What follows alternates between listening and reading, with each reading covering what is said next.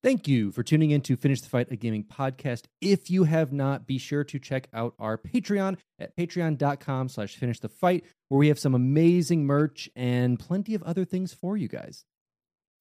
When you need mealtime inspiration, it's worth shopping Kroger, where you'll find over 30,000 mouthwatering choices that excite your inner foodie. And no matter what tasty choice you make, you'll enjoy our everyday low prices, plus extra ways to save, like digital coupons worth over $600 each week. You can also save up to $1 off per gallon at the pump with fuel points. More savings and more inspiring flavors make shopping Kroger worth it every time. Kroger, fresh for everyone. Fuel restrictions apply. Another day is here, and you're ready for it. What to wear? Check. Breakfast, lunch, and dinner? Check. Planning for what's next and how to save for it? That's where Bank of America can help. For your financial to-dos, Bank of America has experts ready to help get you closer to your goals. Get started at one of our local financial centers or 24-7 in our mobile banking app. Find a location near you at bankofamerica.com slash talk to us. What would you like the power to do? Mobile banking requires downloading the app and is only available for select devices. Message and data rates may apply. Bank of America and a member FDIC. This is Spartan 117. Anyone hear me? Over. Isolate that signal. Master Chief, you mind telling me what you're doing on that ship? Sir, finishing this fight.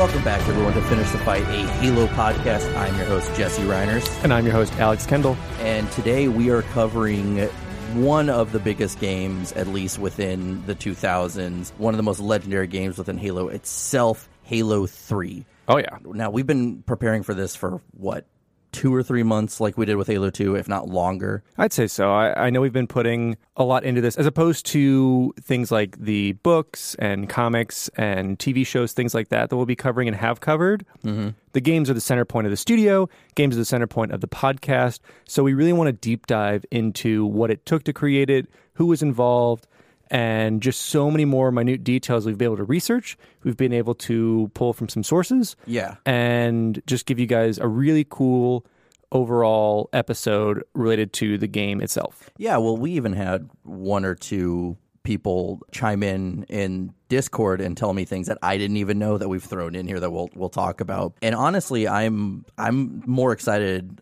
about doing this episode and the research we did for this one than we were for Halo 2. And I think we started research for Halo 3 actually shortly after we did for Halo 2 because I think the impact that it had at the time, you know, the second people were seeing trailers for it in 2006, it really was a cultural phenomenon. Like eh, even if you didn't care about Halo, you cared about Halo 3. Well, they put so much into marketing that year too, which we'll, Uh-huh. t- we'll touch on, and had professional, really professional ads put out that were almost mini movies Mm-hmm. in a way that really pushed an impact and to push an impact on who Chief was. Mm-hmm. And what really drew people into the universe itself, because this is where we're now defending Earth. Yeah, it's it's it's really kind of giving us what Halo 2 was promising, which was more of seeing what's happening on Earth. And, and as I said, it was hard not to pay attention with the marketing and the hype, not only because everyone had at least three or four friends that were psyched about it and making you watch the trailers. And I'm really thinking that we're going to kind of get this kind of hype whenever it comes this time next year with Infinite. I really think so. Yeah, because that's the hope. Because you've had what five or six years basically of an audience building Mm-hmm. up to this point. So everyone you've you've kind of sunk your claws into from Halo One, The Microsoft clause. the micro claws, as some might say, or Tiny Santa, and, and you have them continue on through Halo 2 where you pull in new mm-hmm. fans and then continue on to 3 where people who grew up with it whether they were in college, high school, grade school are now kind of up to the next thing and can aff- either afford it or pulling more people into it so it's really exciting. Mm-hmm. Yeah. So before we go any further, we're going to cover the updates that's been going on within the past two weeks within Halo itself. And I think the biggest one that everyone's been kind of freaking out about, but I don't really think they should, is that 343 lost Infinite's creative director. Mm-hmm. And I, I know a lot of people were thinking this is going to mean, you know, whatever direction that the game is going to be, or whatever height it's at right now is going to kind of lower. But at the end of the day, like you have to realize that this game has hundreds of hands in there. There's hundreds of cooks in the kitchen right now. Yeah. It's one person's direction. Like he, it's not the end all be all. Like he's not going to say this is what we're doing. It's a lot of ideas going to him, giving suggestions or his write off or uh, you know his seal of approval. You have this with a lot of different formats of media, whether it be a movie and you lose either a producer or director or things like that because of either creative differences or ideas just aren't meshing. Mm-hmm. I mean, the same thing I think just happened within the day or two that over at BioWare, Dragon Age 4 just lost their creative director. Yeah. But in a note, he said he's leaving for personal projects and he says the game is on to go. So is it something to freak out about? Not necessarily. I mean, it is tough news to get when trying to hype it up and we're coming off of 4 5 and Infinite as a lot of people are saying it's like the third strike. Yeah. You know, if they don't hit it on this, they're out. Yes, I, I don't think it's it, infinite is not one person's vision. And it and it won't be. So I think we're fine. You got to look at it even as like an agency. Like if a marketing agency loses a creative director, it's it's not like this guy isn't running the agency. His vision isn't going across the whole thing. So don't lose hope. This this really isn't going to change much for the game, especially if they're this far into development. Like it's fine. It'll be fine. Uh, I think another one of our big portions of news is Ninja leaving Twitch and coming to Mixer. For those of you who are not familiar with it, Mixer is Microsoft's platform for streaming. So it's Twitch under Microsoft, basically. It's huge news because one, you're having Twitch's number one streamer switch, you know, jumping ship for X amount of dollars. Um, L- lots, lots, Let's go with seven, eight figures, and bringing people to that platform. Ninja was an OG Halo player, Mm-hmm. um, who obviously, with most streamers, you shift your games to your audience base. But that's probably the hope. We saw in some Twitter photos that he's had some meetings with 343, Yeah, he was at three four three recently. and so that's more than likely the shift that we're seeing is is pushing for that marketing Mm-hmm. of Infinite. Yeah, abso- absolutely. It's what it's what it is. I mean, if, if anyone thinks otherwise, that's what they're doing. They spent a huge marketing budget and it, Mm-hmm. it- towards that, and we'll see what's to come. I know there's love and hate on both sides for Ninja, Yeah. whether it's garnered or not. I see it as a positive, even if I hated the streamer, Oh yeah, ab- absolutely. because one, you're bringing people to Mixer, which is great for Microsoft's brand, but two, you're bringing people to Halo Infinite. Mm-hmm. So we'll we'll see how that goes. I think uh, kind of what we talked about with the marketing of Halo 3. Mm-hmm. Here's the face of streaming who's now going to be saying, "Hey, play this game. Check out check out my Halo Infinite stream." And, and we're in the age of, I mean, if any of you watch streams or have seen any stuff like that, you know that streaming is one of the number one launch marketing efforts. I mean, look at Apex Legends. Mm-hmm. There was. It was the game was announced the same day it was released. Had no marketing except for getting people like Ninja, Shroud, you know, all your kind of top streamers, and paying them X amount to play this game because mm-hmm. I mean that put it ahead of Fortnite. That put it ahead of everything for a couple weeks Yeah. um, up until the devs, you know, kind of neglected everything. But that's that's you know a different story. But Different so- episode. Yeah, that just shows you that I mean, marketing. This is the new age of marketing for gaming. hmm Yeah, and I think it, it works well as we've seen. Some other news, and I think this is kind of cool. We all were really excited about this. Is that there's kind of a crossover between Gears of War and Halo. Mm-hmm. So we have Kat and Emile coming over to the uh, Forge, and I think it's the Escape mode in Gears of War, and you have these uh, skins that you can use, and there, there's even a little bit of lore behind it on the Canon Fodder. Go check that out on uh, Halo Waypoint. But I think it's really, really cool, and I think people are hoping that we're going to see the same with Infinite. We're going to see some gear skins kind of come over for maybe that hopeful return of firefight. You never know, though. which would be cool. I mean, it, it's smart on Microsoft's terms to kind of cross their IPs now mm-hmm. in a way that these two games are probably the closest that you can get because you're not like, well, I guess Forza did something with Lego, The- but well, and and uh, the Warthog. in the Warthog, and you you mm-hmm. had those things with that. The Halo and Gears kind of mix with Minecraft, so they're trying to like mm-hmm. make sense to push their IPs all over and try and do that Nintendo. You know that Nintendo effect of just basically Yeah, throw yeah. everyone to everyone else's game, and for some reason people are okay with that. I also like it, it's just it's seeing them as you know f- just high def it looks amazing. It's awesome. And so on to kind of some more sadder news uh the halo app for windows 10 is being shut down. There's so much going on with infinite and M- mcc coming to pc and reach coming to xbox or the, the Xbox MCC that some support is being shut down for some other projects. One of those being the Halo app for Windows 10, and support is being shut down for Halo Wars 2, Mm-hmm. which I know I've actually seen a lot of people going through some some uh, forums and whatnot. A lot of people are actually pretty upset by this, and I didn't realize because I haven't really looked that far into like the multiplayer uh, community within Halo Wars 2, or I didn't even know as it was received as well as it was.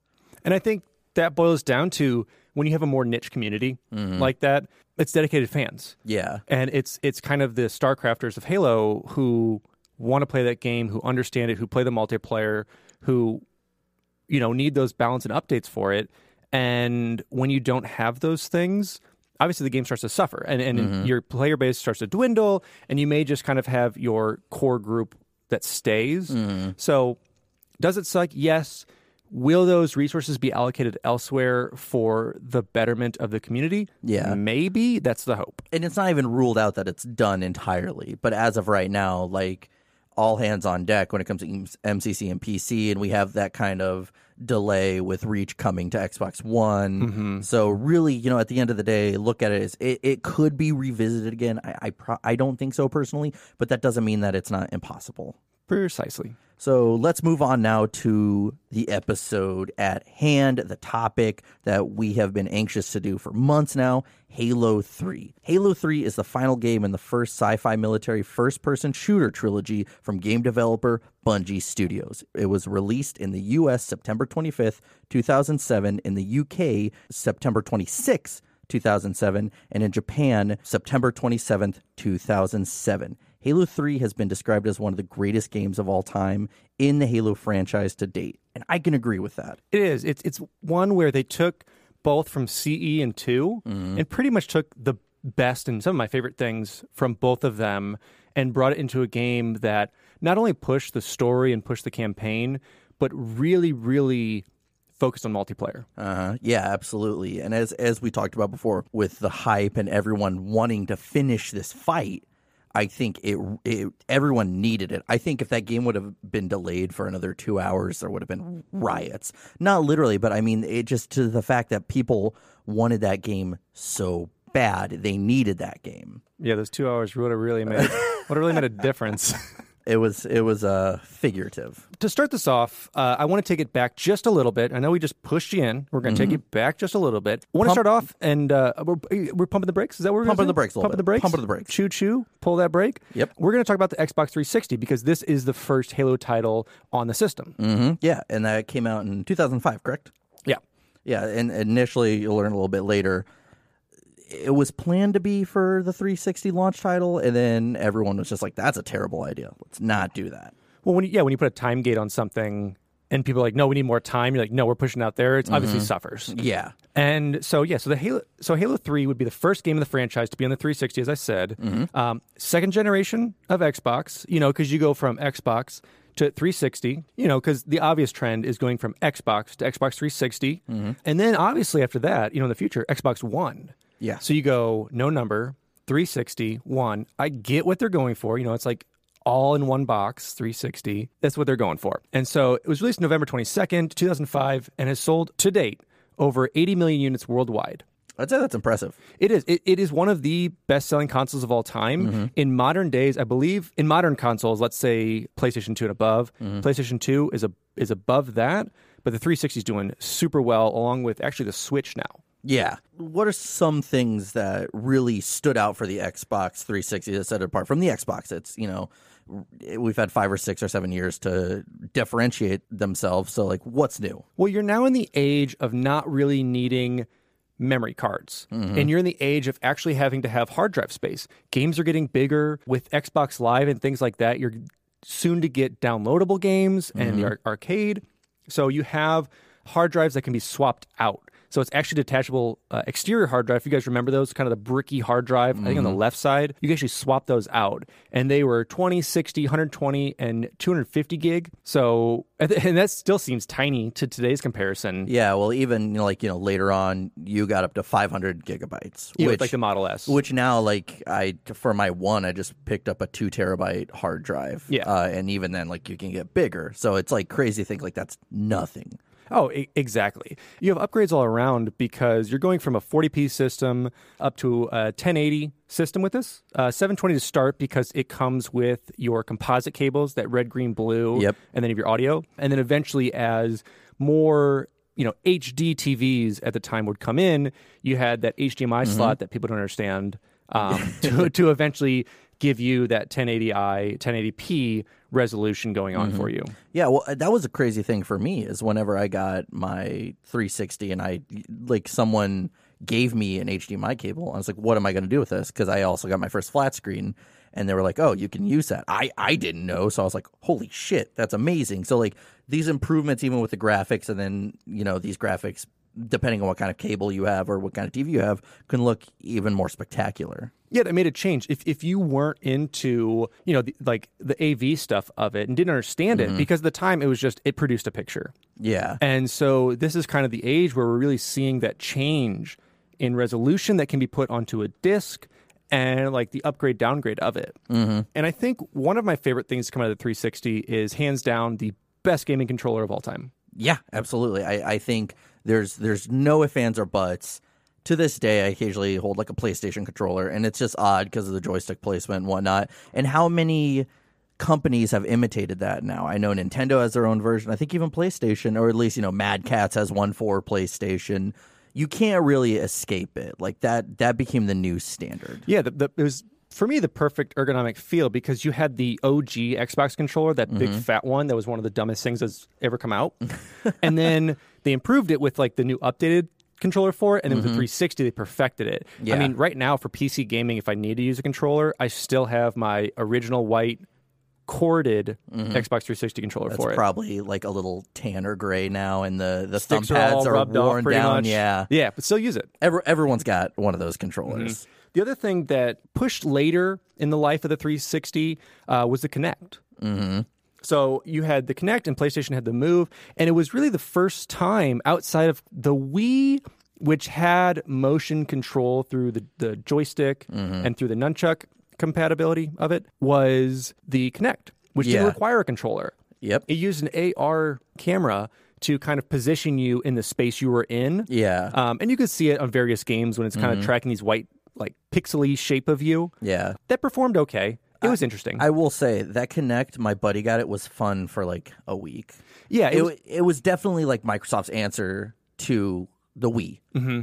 It was just basically like, well, they're doing this. Let's try this too. and it's the first stepping stones to the VR and AR that we're having of today. Mm-hmm. So it, it needed to be done.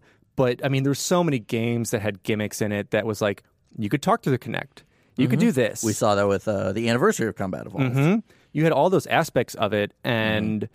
and it did all right. All right, I think is a pretty good term. It did, and like they tried to push it for the one when it came out, and it's still a gimmicky thing. There were games that worked well with it. There were games that I remember. There was this uh, fighting game that came out with it that was kind of like a street brawler. It was so dumb. It did not track you. You had to punch like the right speed to pick you up, even though like you'd think you'd punch it in like a normal clip that you'd punch at. Yeah. No, you had to kind of slow it down, but it couldn't be too slow. So I digress. Uh, Touch, touch and go. Yeah. but not literally. Yeah, so we also had a handful of versions of this come out. We had the standard, we had the slim, and we had the S. The the uh, slim was my first one, so I kind of hold that near and dear to my heart. I skipped that one. You scared? I, I had an OG one until I got the Red Ring of Death, Mm-hmm. and then I ended up going with the S, like the the black version of it. yeah, the, the that was kind of like the more economic one. Mhm, It's it's the system where they figured out all the bugs pretty much. They stripped out what's not needed, put in what they had to, Mm-hmm. Yeah. beefed up the hard drive, things like that. Yeah. So, you know, with that being said, that was give you a little bit of a buffer as to what we would expect whenever we put Halo 3 in your nice white or maybe black Elite Xbox 360 for the first time. And as we start our talks on the befores, afters, and what's going on with Halo 3, we want to give a huge shout out to a couple former Bungie employees mm-hmm. who we were able to talk to and get a lot of this info that for us, we couldn't find anywhere. Yeah. So, shout out to Dan Miller and Eric Arroyo. Yeah, so so Dan was an artist on Halo 3. Mm-hmm. And then Eric Arroyo was the lead artist who worked on Halo 1, 2, and 3, mm-hmm. and who would contribute a huge amount to the game that you wouldn't even know.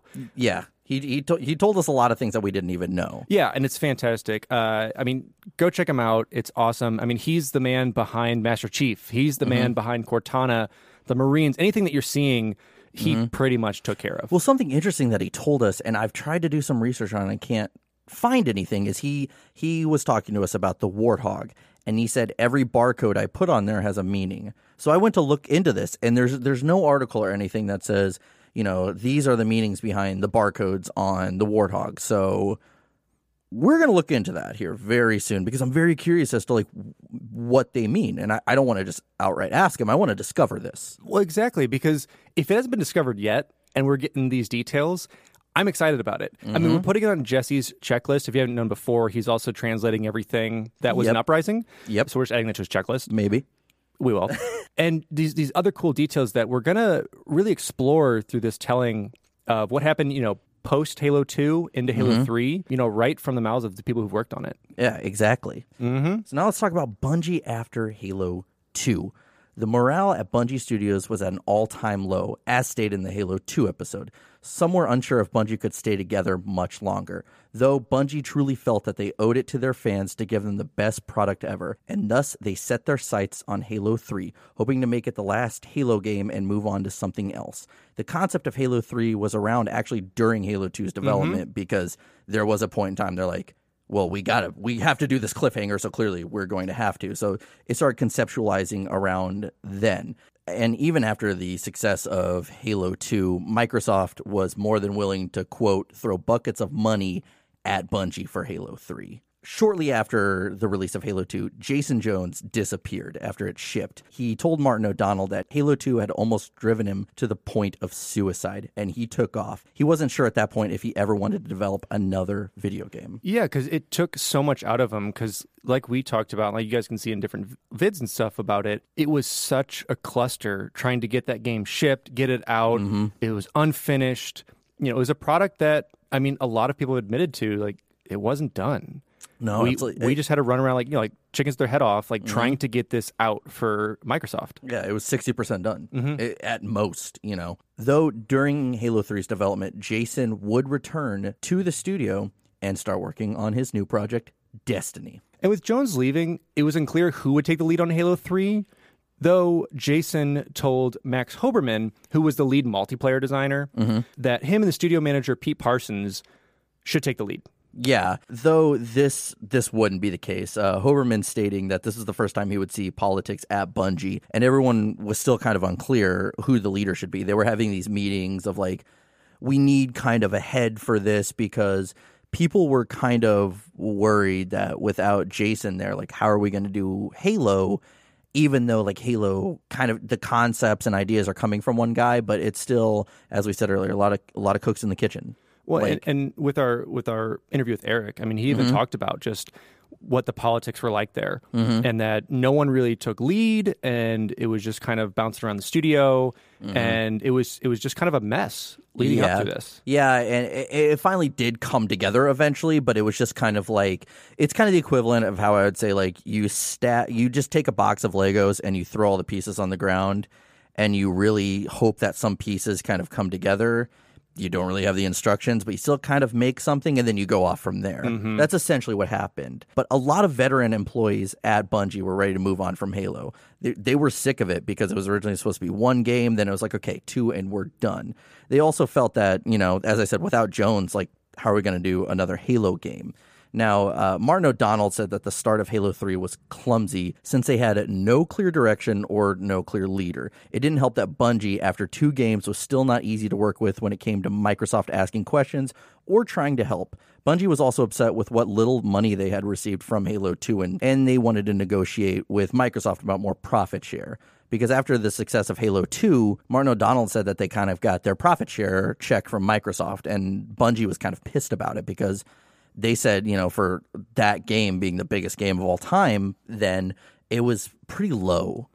Well, and the thing was too is that after Halo One, after this huge success of it, mm-hmm. I mean, they were just given basically an unlimited budget to do two. Yeah. They And- just said, you just have this time. Yeah, you said this time do it, and and so even within that chaos, and you know, given a, a somewhat half delivered game, they still put it out, but like you said, they didn't receive the money back in their own pockets. Yeah, like after the initial like what the salary was making, like as a whole for the studio, that profit share was just too low for their standards. I I tried to look up the the number, I couldn't find it, but you know, for for I'm assuming they kind of wanted more compensation for just the amount of shit they went to, through for the 2 or 3 years making that game. And like you said though, but coming out with also one of the best selling games of all time, and mm-hmm. at that time it was. Yeah, and and it made the Xbox. You know, you know, both of those made the Xbox. They made Xbox Live. Like they should have gotten their dues for sure. Precisely. Now, this eventually led to Bungie deciding that they wanted more control of their own studio again. In fact, they just they wanted Bungie back. They they no longer wanted to be owned by Microsoft. They just wanted to do their own thing. So they they approached Microsoft and they said, "Listen, we'll give you Halo 3, give us our freedom." Like mm-hmm. that's it. This kind of actually led though to Microsoft saying, "Okay, listen, we will give you enough money so you put out 3, but you also have to put out this two more games. One of them being Halo 4 and one of them being the unnamed Peter Jackson game." Uh, which we- we're going to talk about that a little more within this episode, but we will have a whole episode dedicated to canceled games and projects where we'll really dive into that. But that kind of going on aff- minorly affected some things, but overall, it, it wasn't the biggest issue. Now, even by the end of all these talks, and as they were getting ready to do Halo 3, just want to put it out there still no clear leader. Still no one person that was making all the, the, the, the calls for this game. So let's move on now to developing Halo 3. Yeah, so Halo 3 went through a full year of pre production and concepts before development even started.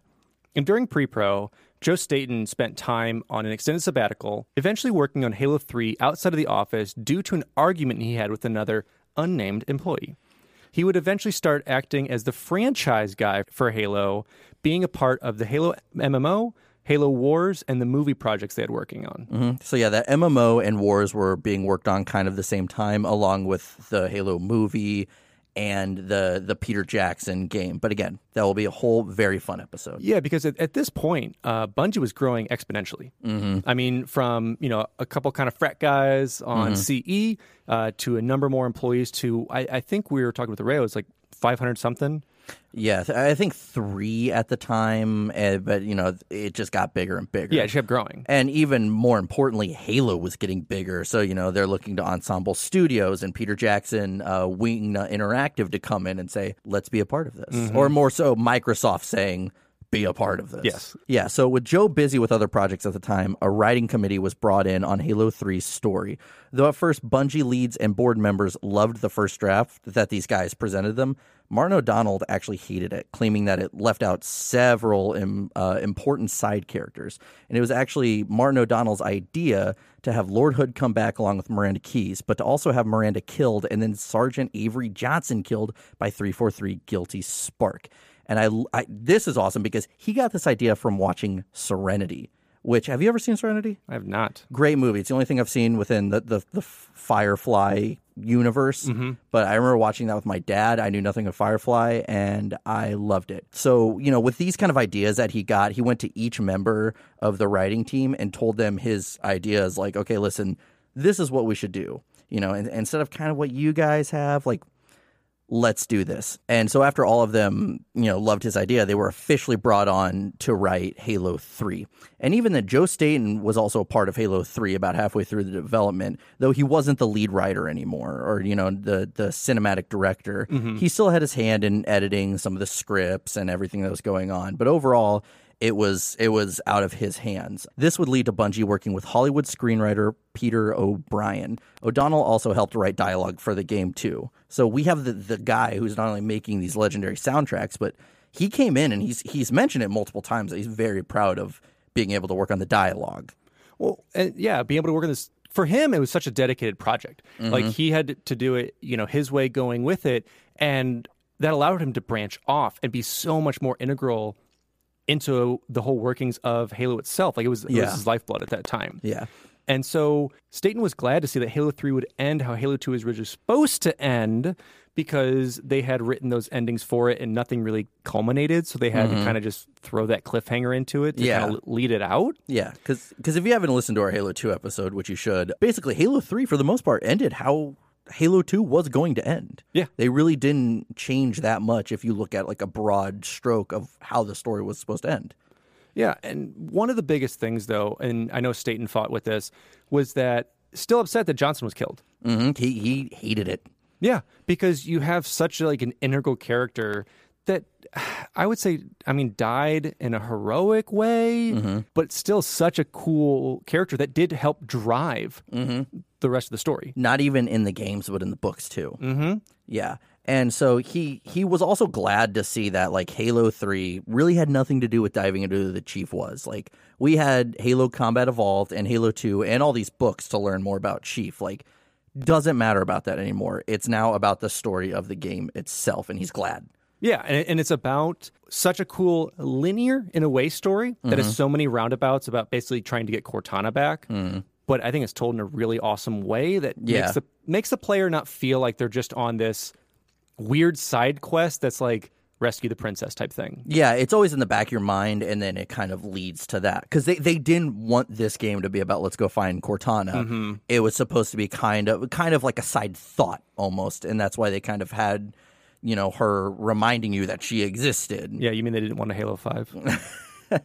So a year into development, Paul Bertone, who was a designer and kind of turned into a producer into development, took some time off from Halo 3 to contemplate if he even wanted to do it anymore. Six months later, though, Paul would return as the mission lead for Halo 3. One of the huge focuses that they really pushed for Halo 3 mm-hmm. was vehicles and equipment, both for the player and how AIs used it. Yeah, that was kind of like a really integral part of it. Yeah, because so not only are we introducing, like we have with most Halos, newer vehicles, new weapons, we're introducing equipment in this one, which, as you guys know, is like grav lift, bubble shield, the healing thingy, The you know, healing as, thingy, as they call it, uh, the killing thingy that drains your shields, the trippy thingy, yeah, you know those things, invincibility. Invinci thingy. Yeah, yeah, yeah. You've got all those. Um, so for the most part, all of these new enemies and vehicles and equipment work just fine, um, which led them to be implemented really easily into the game. Yeah, because I, I forgot who said it, but they said you know they, they they had a meeting and they they made a list of everything they wanted to implement,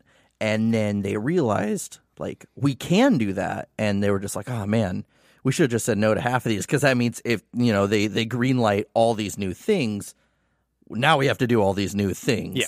Which, which in hindsight's great because it led to a smaller amount of content being cut from the game, as we as opposed to we saw in like two and even Mm-hmm. Yeah. CE with creatures and like whole different bits of it being cut. Yeah. this allowed them to put what I like to call like, you know, like player controlled or player used content Mm-hmm. into the game. Yeah. And don't get us wrong, there is plenty of cut content, but not as much as they thought that would be. Now, Bungie also wanted to restore the quote unquote golden tripod. In Halo Combat Evolved, players had three equal ways to kill someone grenades, guns, and melee. This was taken away in Halo 2 with the introduction of dual wielding. For Halo 3, the tripod would be restored. Guns would carry less ammo, and melee and grenades would become more powerful. Restoring balanced gameplay would also lead to the creation of equipment, as we talked about. Little things also came from the testing labs, like uh, the aiming reticle only turning red when the enemy is within range, helping the player figure out if they would be wasting ammo depending on how far away they are.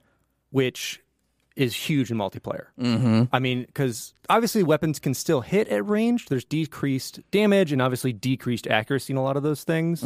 But that's huge. That's a huge implement of it. However, uh, going back a little bit, golden tripod is one of the worst terms I've ever heard. I'm taking that straight from Bungie themselves. I know, and it's the worst term I've ever heard. It- but it's it's similar to how you'd have uh, weapon triangles or, or anything that needs to be balanced Rock, out. paper, scissors. Rock, paper, scissors. Which was a huge thing we'll talk about in Halo Wars. hmm Like, like uh, for example, in Fire Emblem, uh, in the older Fire Emblems, not so much the newer ones, you had a weapon triangle and a magic triangle that was like, you know, lance would beat sword, sword would beat axe, axe would beat lance.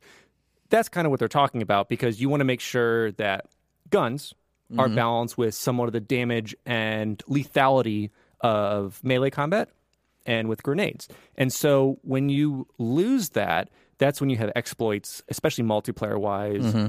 either staying on specifics or even just in the campaign, just making it feel that those grenades actually did damage. And Yeah. like the chief's punch from his armor actually does damage to the enemy. Mm-hmm. Yeah. So, also within development, there were some outside developers brought in to help with certain aspects here and there. This is something that Eric had told us, and and most of the time it it wasn't helpful at all because Eric had said how uh, some outside developers came in to do the faces. Yeah, to work on the faces of the Marines specifically Mm-hmm. and kind of get those done. And in his own words, he's like, they were just terrible. uh, jacked or whatever. However, he yeah. said. he said the only thing, the only one that he he didn't have to redo himself was Johnson. Yeah. Brutes also had to be completely redone since they were the new main foe in Halo 3. Because if you, yeah, because in Halo 2, they were thrown in last minute and they weren't interesting at all. They were just kind of like these, No. they were just beasties, Mm-hmm. pretty much. They were like bullet sponges. They had no like interesting characteristics. No, they, they were they were cannon fodder basically. It felt like. I mean, it felt like they were obviously a little stronger. Obviously, they could you know charge you and take you out, but mm-hmm. there wasn't much to it. Yeah. So what they had to do was obviously change them up. So I, they took on mm-hmm. the idea that for me kind of started in Halo Two. Whenever they started taking the guard armor mm-hmm.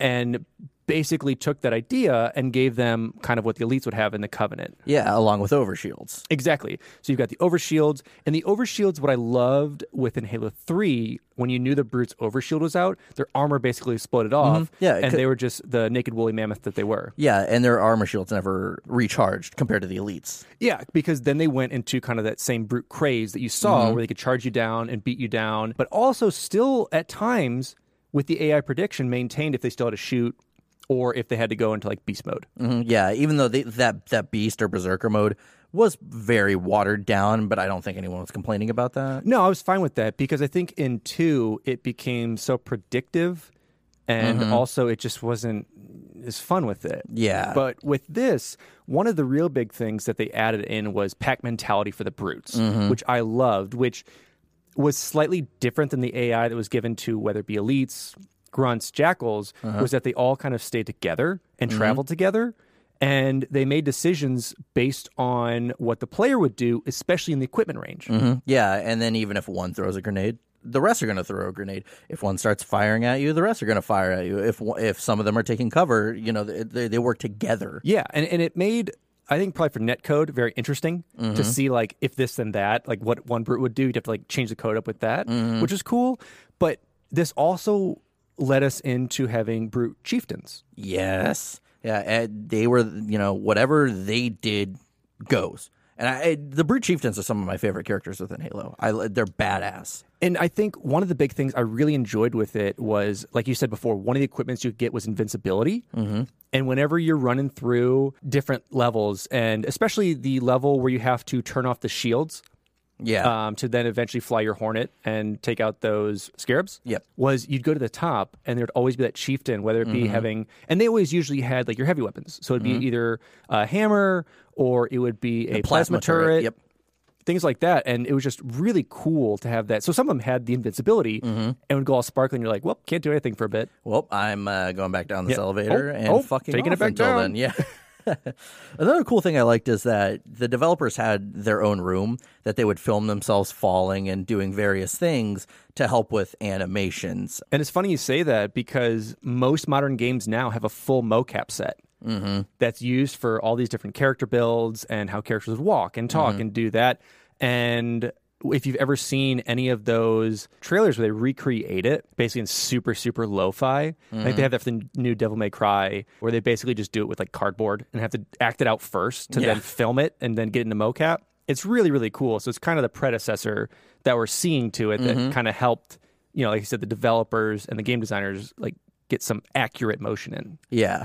Well, you know, a- another thing I like is since Halo 3 was going to be the newest generation, or, you know, Halo 3 was going to be on the newest generation of Xbox, developers has stated that uh, they had to create the same experience as Halo 2, but it would require four times as much work considering the HD movement in consoles. You had to put some more effort into it. Like that was the thing was where you couldn't downgrade or push that. Like you had now, like we said, going from 480p to 1080p, mm-hmm. and it was a huge, huge jump in pixel density, in high definition, and it had to look next gen. Yeah. So Dan Miller had this to say about Halo 3's development. There was a strong focus on a new lighting tech and larger scale encounters in a bigger vehicle sandbox. Basically, we wanted, so Bungie, to level up the scale and visual fidelity while wrapping up the story with iconic elements. And I think they did just that. Yeah, and, and that's what it needed to be. You had to have that, like, you know visual pizzazz. Because mm-hmm. I think with with your your spe- especially 360 PS2 going PS3 route, visuals became a huge importance, and visuals are a huge driver in the console wars today. Mm-hmm. Yeah, well, I mean, you got to think about this: is that a lot of Bungie employees, or almost all, like you know, Microsoft employees, also had PS3s. You know, they they all had those those Wii's and everything else because they need to see what they're doing, what they need to compete against. Yeah, so and- they're going to play these games on these different consoles and go, okay, let's not do that. Yeah, and, and when you see a game that like you're putting together, you know, all of your art package, you're doing it, and then you see this game that's coming out and it's like realistic, you're like, oh, fuck.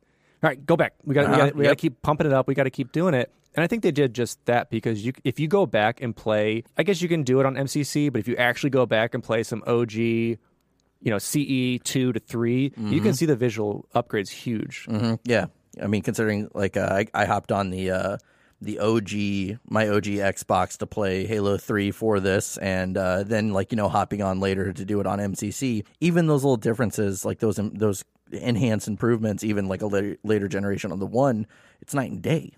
It is because you can still push what were the boundaries of the 360 on the one, so Mm-hmm. you get that like little little granule nugget of betterness. Yeah, even if it's at one percent. Yeah, someone write that down. That's a great that's a great phrase I made up. So let's move on to later stages of development for Halo 3.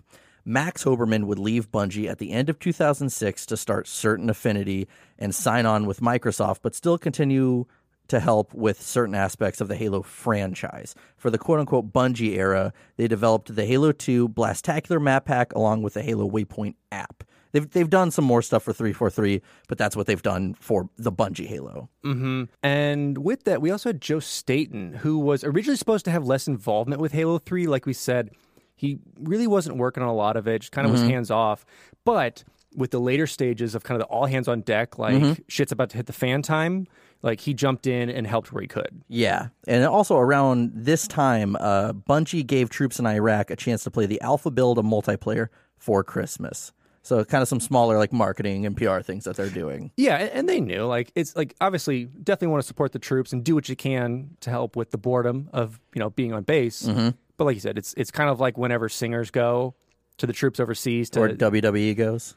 uh yeah wherever WWE goes they go everywhere now. but yeah, yeah, it, it- it's pulling those things. So it's it's a good thing wrapped up in a PR message. Mm-hmm. Yeah, exactly. So also, you know, moving on to more development stuff, map design was different for the campaign for Halo 3. They wanted to make it feel like a little less nonlinear. There's always a primary path, but there's always a secondary path that goes to the same destination. Yeah, because we still have that point A to Z, but you have all of your intertwining paths that can get mm-hmm. you there.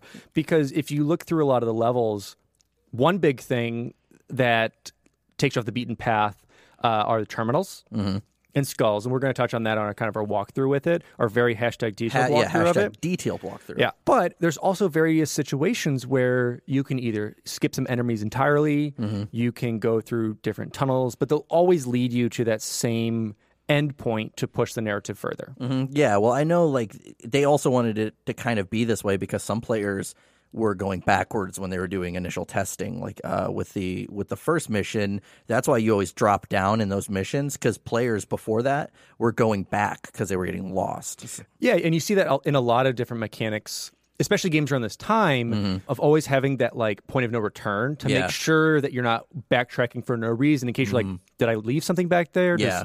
am I missing something? So they had that point to keep you going. aka the level cortana Yeah, exactly. Yeah, because oh, Cortana. We'll, t- we'll talk about some little tidbits about that here soon. Uh, so, around the end of development, Paul Bertone and Joe Staten would start working on the multiplayer maps.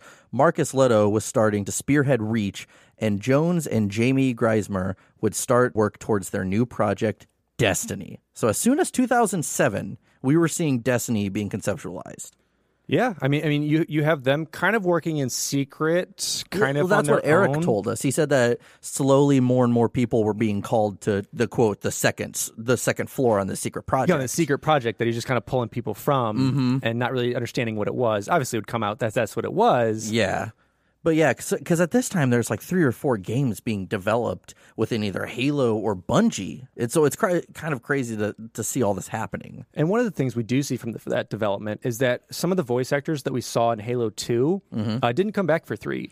Yeah, and that was probably due to just scheduling conflicts, or you know, they signed up for one game and then now I have a movie to do, which we can't do. Yeah, we were talking with Areo and just asked him those questions just to mm-hmm. double check. And he said no one turned down the gig just because they didn't want to be a part of it. Mm-hmm. But like with anything within voice acting or Hollywood, it really depends on scheduling. Yeah, well, and what projects they're working on. I think that was right around the time for Julie Benz and Dexter. Yeah. if I'm correct. So stuff like that happens because I always thought maybe there was something else going on, but you know, he clarified no. Yeah, and, and so we did lose Benz, uh, who voiced Miranda Keyes, and she was replaced by Justice Bolding.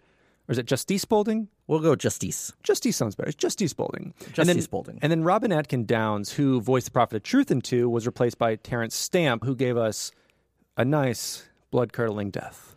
I will say I can, I only know of him in uh, the Haunted Mansion.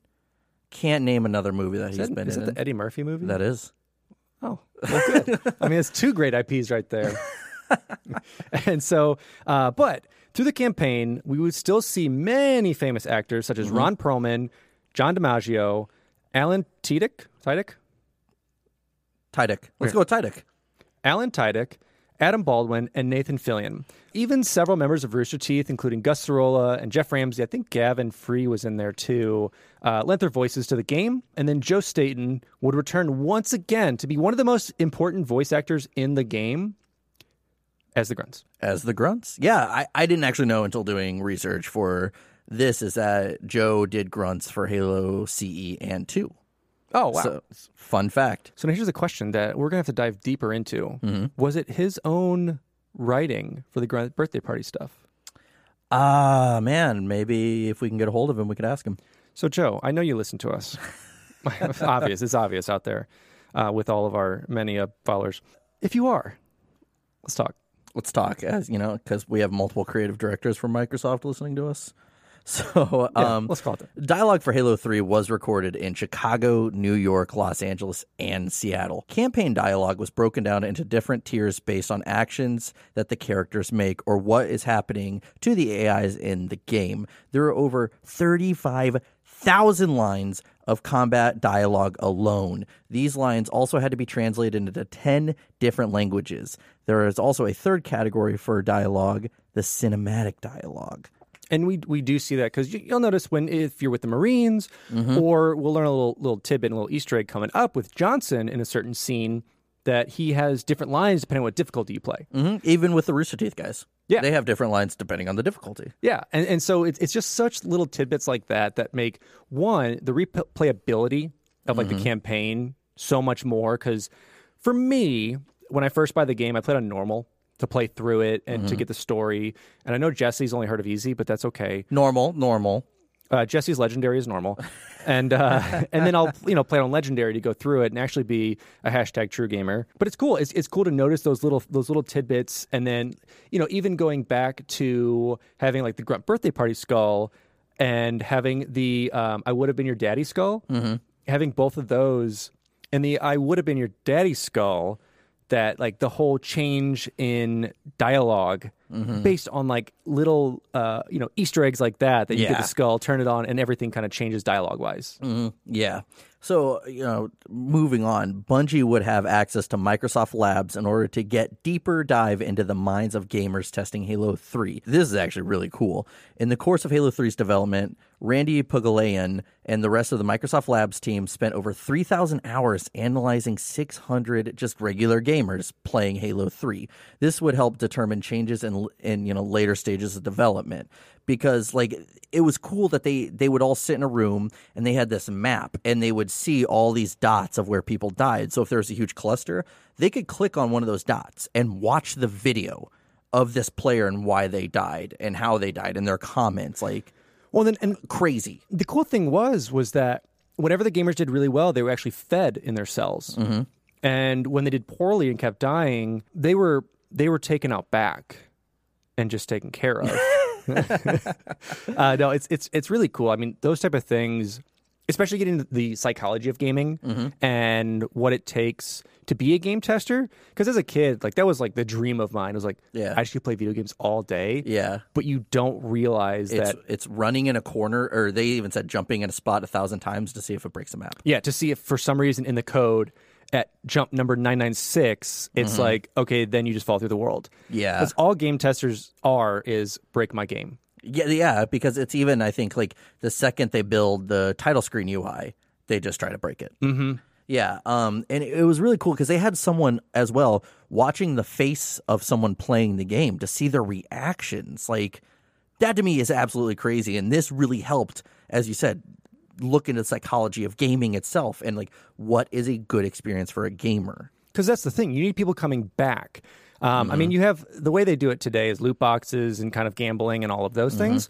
Uh, but this was kind of really the first stages you see, at least in the Halo universe, that they're kind of really putting the money and effort behind it mm-hmm. to get that psychology because you need that player to have that experience. You need that like Marty O'Donnell music. To mm-hmm. like draw you in and like get that blood pumping to like Yeah. I'm gonna save the world. Exactly. So, by the end of development, Bungie had truly felt that they had released the best product they had ever made. A vast majority of employees had even started testing the game the second it was playable. They were all excited about this. This wasn't a yeah, I'm just going to play it because I have to. They they all loved it. So on July 7th, 2007, Bungie would be an independent studio, no longer owned by Microsoft. In a short amount of time, a handful of Bungie employees would become the new owners of the studio, and they would offer bonuses to anyone who'd come over to Bungie instead of staying with Microsoft. Some stayed, and some some left. As you know, uh, that's what Eric told us. He said, you know, once he saw this change of hands, he didn't want to do it anymore. Yeah, and, and we'll cover more of this. So when we touch on our last piece of Bungie Media, which I mm-hmm. think is early next year, we'll definitely do a deep dive in this mm-hmm. because what we learned um, from Areo, from Eric Areo, is a lot of the inside scoop of kind of what was going on mm-hmm. and and things were handed off a little differently than some people might think. So we'll really touch on that to kind of see where, when, why, how things happened with it. Yeah. And so to wrap up the development, we just have some random trivia overall about the game that we want to share. The game would cost $60 million to make, and that's including the cost of marketing, which I think it was almost half and half or like one third, two third kind of mm-hmm. breakdown. The game has, has 50,000 total pieces of sound, 40,000 being NPC dialogue. And which that just blows my mind that you know, eighty percent of it is just lines. a good amount of and what, this is one fact that I really enjoy, and we talked to Ariel about this a little bit. That most of the Marines, a lot of their faces were featured from developers or pulled from faces around the studio um, and put in there because when you have you know someone to work off of, Yeah. it makes it easy. Well, I remember even seeing like the making of Doc. He was like, "I have a pretty symmetrical face," so you see him like scooching his nose over. Yeah, yeah. Like, he's like, "I have, I have to be a little more realistic here. I have to have a broken nose or something." Mm-hmm. So yeah, and also months before the release of Halo Three, a code name or a game codenamed Epsilon would leak the final testing copy of Halo Three. Now, anyone caught playing this version of the game would have their Xbox Live account banned until the year nine thousand nine hundred ninety nine. Here's the thing, though, that's not a lifetime ban. It's not. If you keep your account and pass it to your great great great grandchildren, great great great great great great great grandchildren, mm-hmm. even greater, uh, they'll, they'll be able to play at that time. Yeah. They'll be able to go back and say, "My G to the 405th power got banned from trying to play illegally." And that that's standing up to Microsoft. I think that's standing up to corporations more than anything. It really is. But this is not the first time that we've had a game leaked, specifically in Halo. Yeah, Halo Combat Evolved and Halo 2, we talked about this, how it's kind of a problem, but it's bound to happen, and especially it's happening more and more. And with so many hands, and what happens with a lot of movies too, is whenever you go into translation into a different country, mm-hmm. Sometimes someone there will do it. And that's not trying to like point at countries or point at, at, at foreigners for doing it specifically. Mm-hmm. It's just you have so many different outlets mm-hmm. that one person's bound to be, then be like, I could probably make a dime doing this. Yeah, or even someone can get in, you know, mm-hmm. because it's harder to break into just Bungie secure network, but when they're passing off files all across the world, we could either intercept or break into their, you know, this other country's secure files at their studio. Yeah, with their password of password one two three four. Yeah. So the final piece of like random trivia that I thought was uh, just incredible is it took three years to develop Halo 3. And in that time, Bungie employees consumed over 20,000 pounds of pizza, 24,000 gallons of soda, and 1,000 pounds of bananas. Still waiting on our pizzas, though. Yeah. Uh, and bananas. That sounds really good right now. Yeah. Soda, just just give Jesse some monster. just Well, that's the trigger word for everyone in Dis- Discord. If yeah, you just bring up just, monster. Just cloud his arteries with 17 cans of monster a day. Because I think he's already hit that 24,000 gallons of monster just in this podcast alone. I've had three today so far, so Uh, we're about doing there. good. Now let's move on to marketing. One or two of my favorite parts about doing these game episodes. So, with Halo 3's marketing campaign, it was going to be the biggest that the franchise would see at the time, costing 30 to 40 million dollars. This is the first time that we would see cinematic live action trailers from Halo, which has kind of become a staple since. Microsoft wanted everyone to buy Halo 3, not just the longtime fans, along with selling more 360 consoles during Halo 3's release. And that's what kind of pushed for the the, the Halo 3 version of it. Yeah, and, and I think they did it really well. So this is going to the future, comparing uh, Bungie's approach to pull on non-Halo fans mm-hmm. as opposed to 343's with like five to pull non-Halo fans by just like sacrificing anything that the OG fans like. It was like for the multiplayer essentially. It's basically for the multiplayer. It's basically to pull that in. And so I think they did really well. And like we said, like the game cost in total what, 60 million?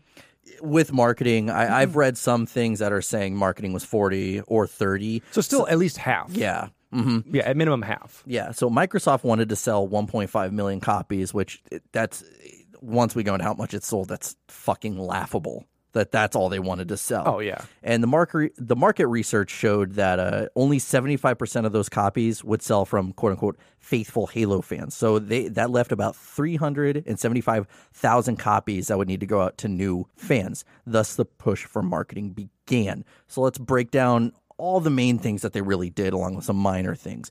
So we would first see Halo 3 at E3 in 2006 with the announcement trailer. This trailer was released in May of 2006 at a Microsoft press conference at E3, and it would show Chief walking up to the portal at Voi and the Covenant Armada to follow. It was like, you know, whenever the Ark would start to uncover. Mm-hmm. And even with that, we would start to see Cortana and her messages. And I, like, you know, that trailer is amazing alone because it really like you hear that new track from Martin or Marty, the piano coming in, and it's pretty reminiscent, Are you talking about the do to do? do to do, but uh, Everyone knows higher little octaves, you know. Yeah. Do, do, do. Yeah, but that trailer already got people very pumped. Then E3 of 2007, we had a gameplay trailer come out, and that's when we heard the Prophet of Truth talking. And and uh, most of that, it looked like it was done within Forge for the most part. How they would zoom in on Chief and everything, which I think is a brilliant way to market Forge as well. Like, look, what we clearly they probably had some outside sources working on that. That wasn't just Forge, but overall, still pretty pretty badass trailer. Yeah, Yeah. absolutely. And then you had probably one of my favorite trailers uh, of this campaign, but of almost all time. Oh, if not my favorite trailer of all time. is the Starry Night trailer. And if you guys haven't seen it, if you guys didn't kind of grow up with it and see it on TV or through whatever medium you're watching stuff through, Go look it up. Just go look up on YouTube. And if you look- pause this episode and go watch it. I'm Yeah. serious. and just just put Starry Night trailer and you'll find it. And it premiered December 2006 during a Monday Night Football.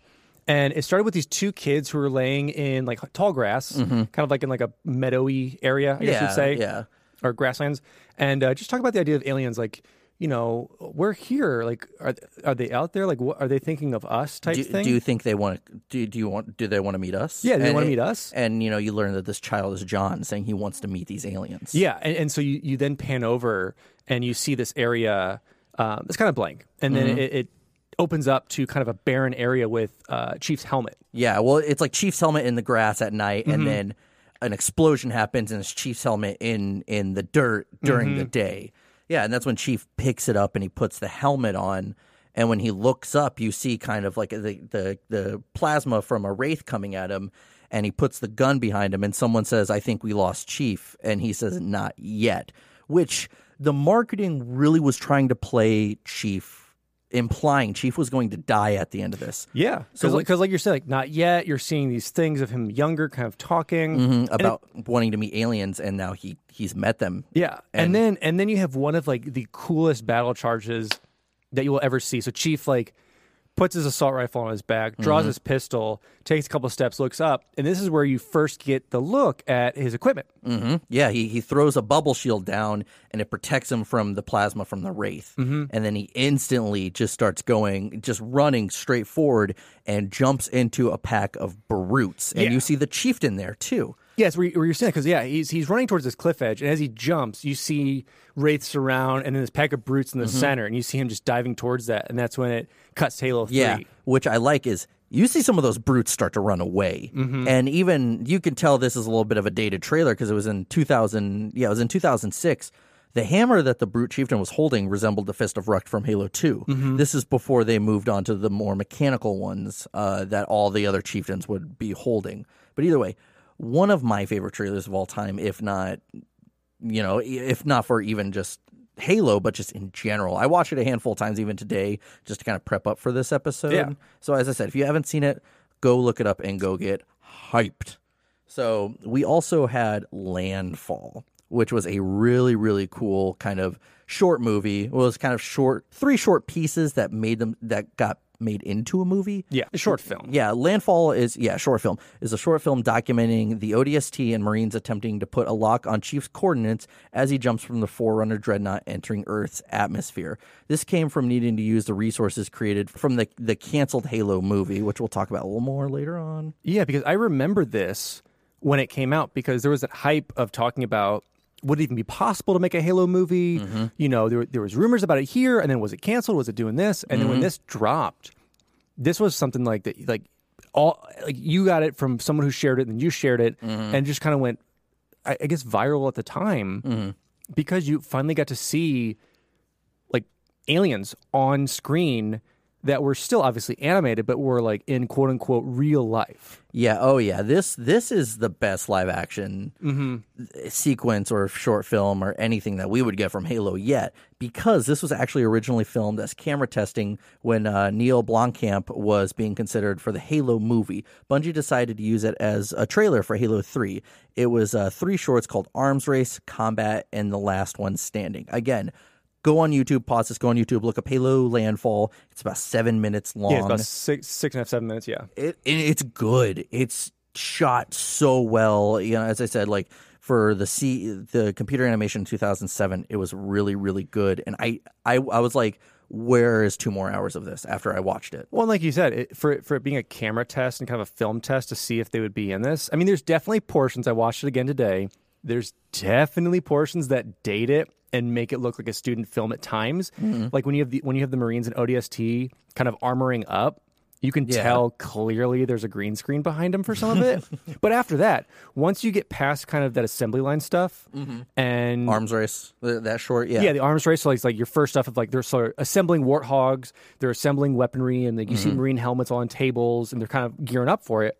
Once you get past that, and you get through into the second short, second two shorts that make up the movie, mm-hmm. it's really cool because it's so it's shot from kind of the same thing we see in ODST when the AI of the city is going around camera to camera, looking through and watching and you even see through the the camera of the the Marines and the ODST as well. Yes, you see through that. You see through some infrared cameras. You see through uh, just some like military satellite kind of cameras that are around. Yeah, it's it's honestly it's as a whole it's phenomenal. Yeah, so check it out. It's a short. It's a short little watch.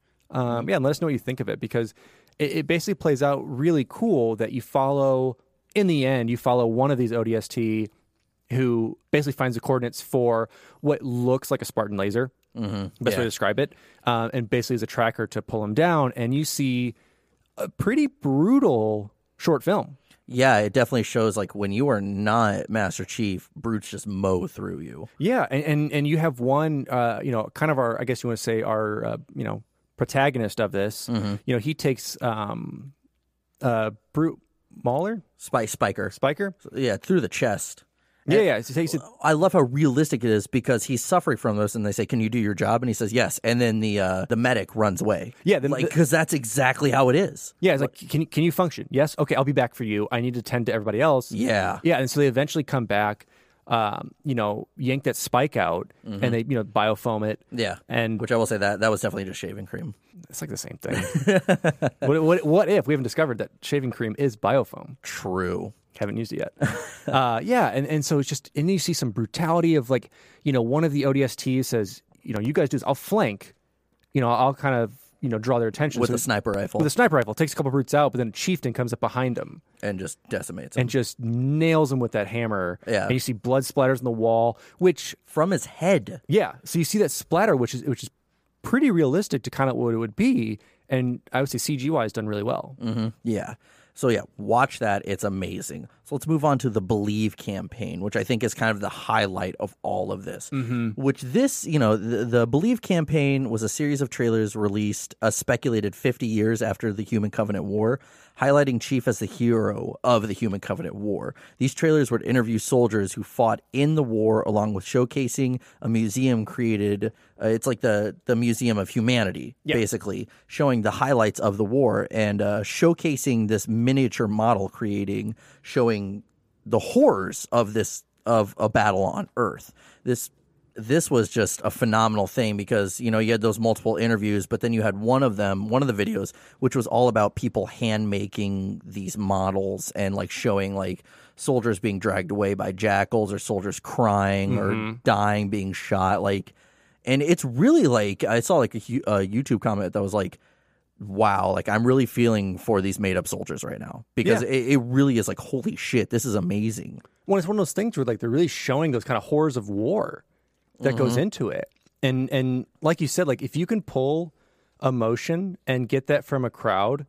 Like, think on how that affects the marketing to kind of want to push them to jump in and save those Marines mm-hmm. and, and, and kind of be a part of that to help save humanity. Yeah, well, even then, like one of them, when they're interviewing a Marine, he talks about the memorial for Master Chief is right about a mile up there. So we're again, we're kind of pulling out like, is Chief going to die after this? Because Yeah. if it's 50 years after, maybe he dies of old age. But when you have the Starry Night trailer where Chief says, you know, you know, did we lose him? And he says, not yet. You know, you have the weight of those words saying like. He's gonna do what it takes, but it's going to take everything, essentially. Yeah. and, And- that, that's what Bungie was selling. And it is because when you're making a trilogy like that, and you know, like we said, there was plans for them to have to continue a mm-hmm. series. But if you didn't like, if it didn't necessarily go through, you kind of keep it open ended. Mm-hmm. So you could either end the entire story here, or like they did with the end of the game, you kind of keep it open to see what is going to happen to Chief. Yeah. Another thing that they did, which is the first time uh, they were doing Vidocs for the development of Halo 3, which was a good source for the notes for a lot of this. Many Vidocs were released during Halo 3's development, showcasing new features and graphics throughout the development. And they even did some later on for the new multiplayer maps where they have the developers as their Halo 3 multiplayer characters, and they would just kind of just show you what's new with this map. I thought that was really cool, and they've kind of continued to do that ever since. It's pretty cool. There's a lot of game companies that have started doing that, even with updates. So like even like Overwatch, you have one of uh, you know game directors comes up and we'll go through all the updates that are happening and all of you know the character changes or new maps or updates to it, kind of going through the game and getting people hyped about why they chose to do these things. And that's kind of what the Vidocs did. yeah again it's just really cool to see from their point of view and even seeing like they do one of like game testing where you know like there was a video of like dan miller uh, actually watching someone playing a game and like screwing up for some reason he, you could see him sigh and just be like again. So it's like it wasn't like highlighting all the highs. It was showcasing like all kind of the troubles that they were having with development too It- Yeah, they it- were honest Yeah, it's it's to really show what goes behind it because you don't want to be like you know all daisies and roses. Like it was great, everything was mm-hmm. awesome. It's like no, this is the blood, sweat, and tears that actually went into mm-hmm. making this product that you're using. Yeah, well, that's what even Eric said as that they, they kind of needed more producers to ch- to check everything that was going on. As we said, you know, something's going to happen, and then all of a sudden it, it screws over a lot of things. Yeah. Now we also had Iris, so keeping the tradition with you know thinking outside of the box marketing strategies. Iris is a quote an ARG or alternate reality game designed to give people more information on how the great conflict behind the Halo franchise began and the climactic conclusion.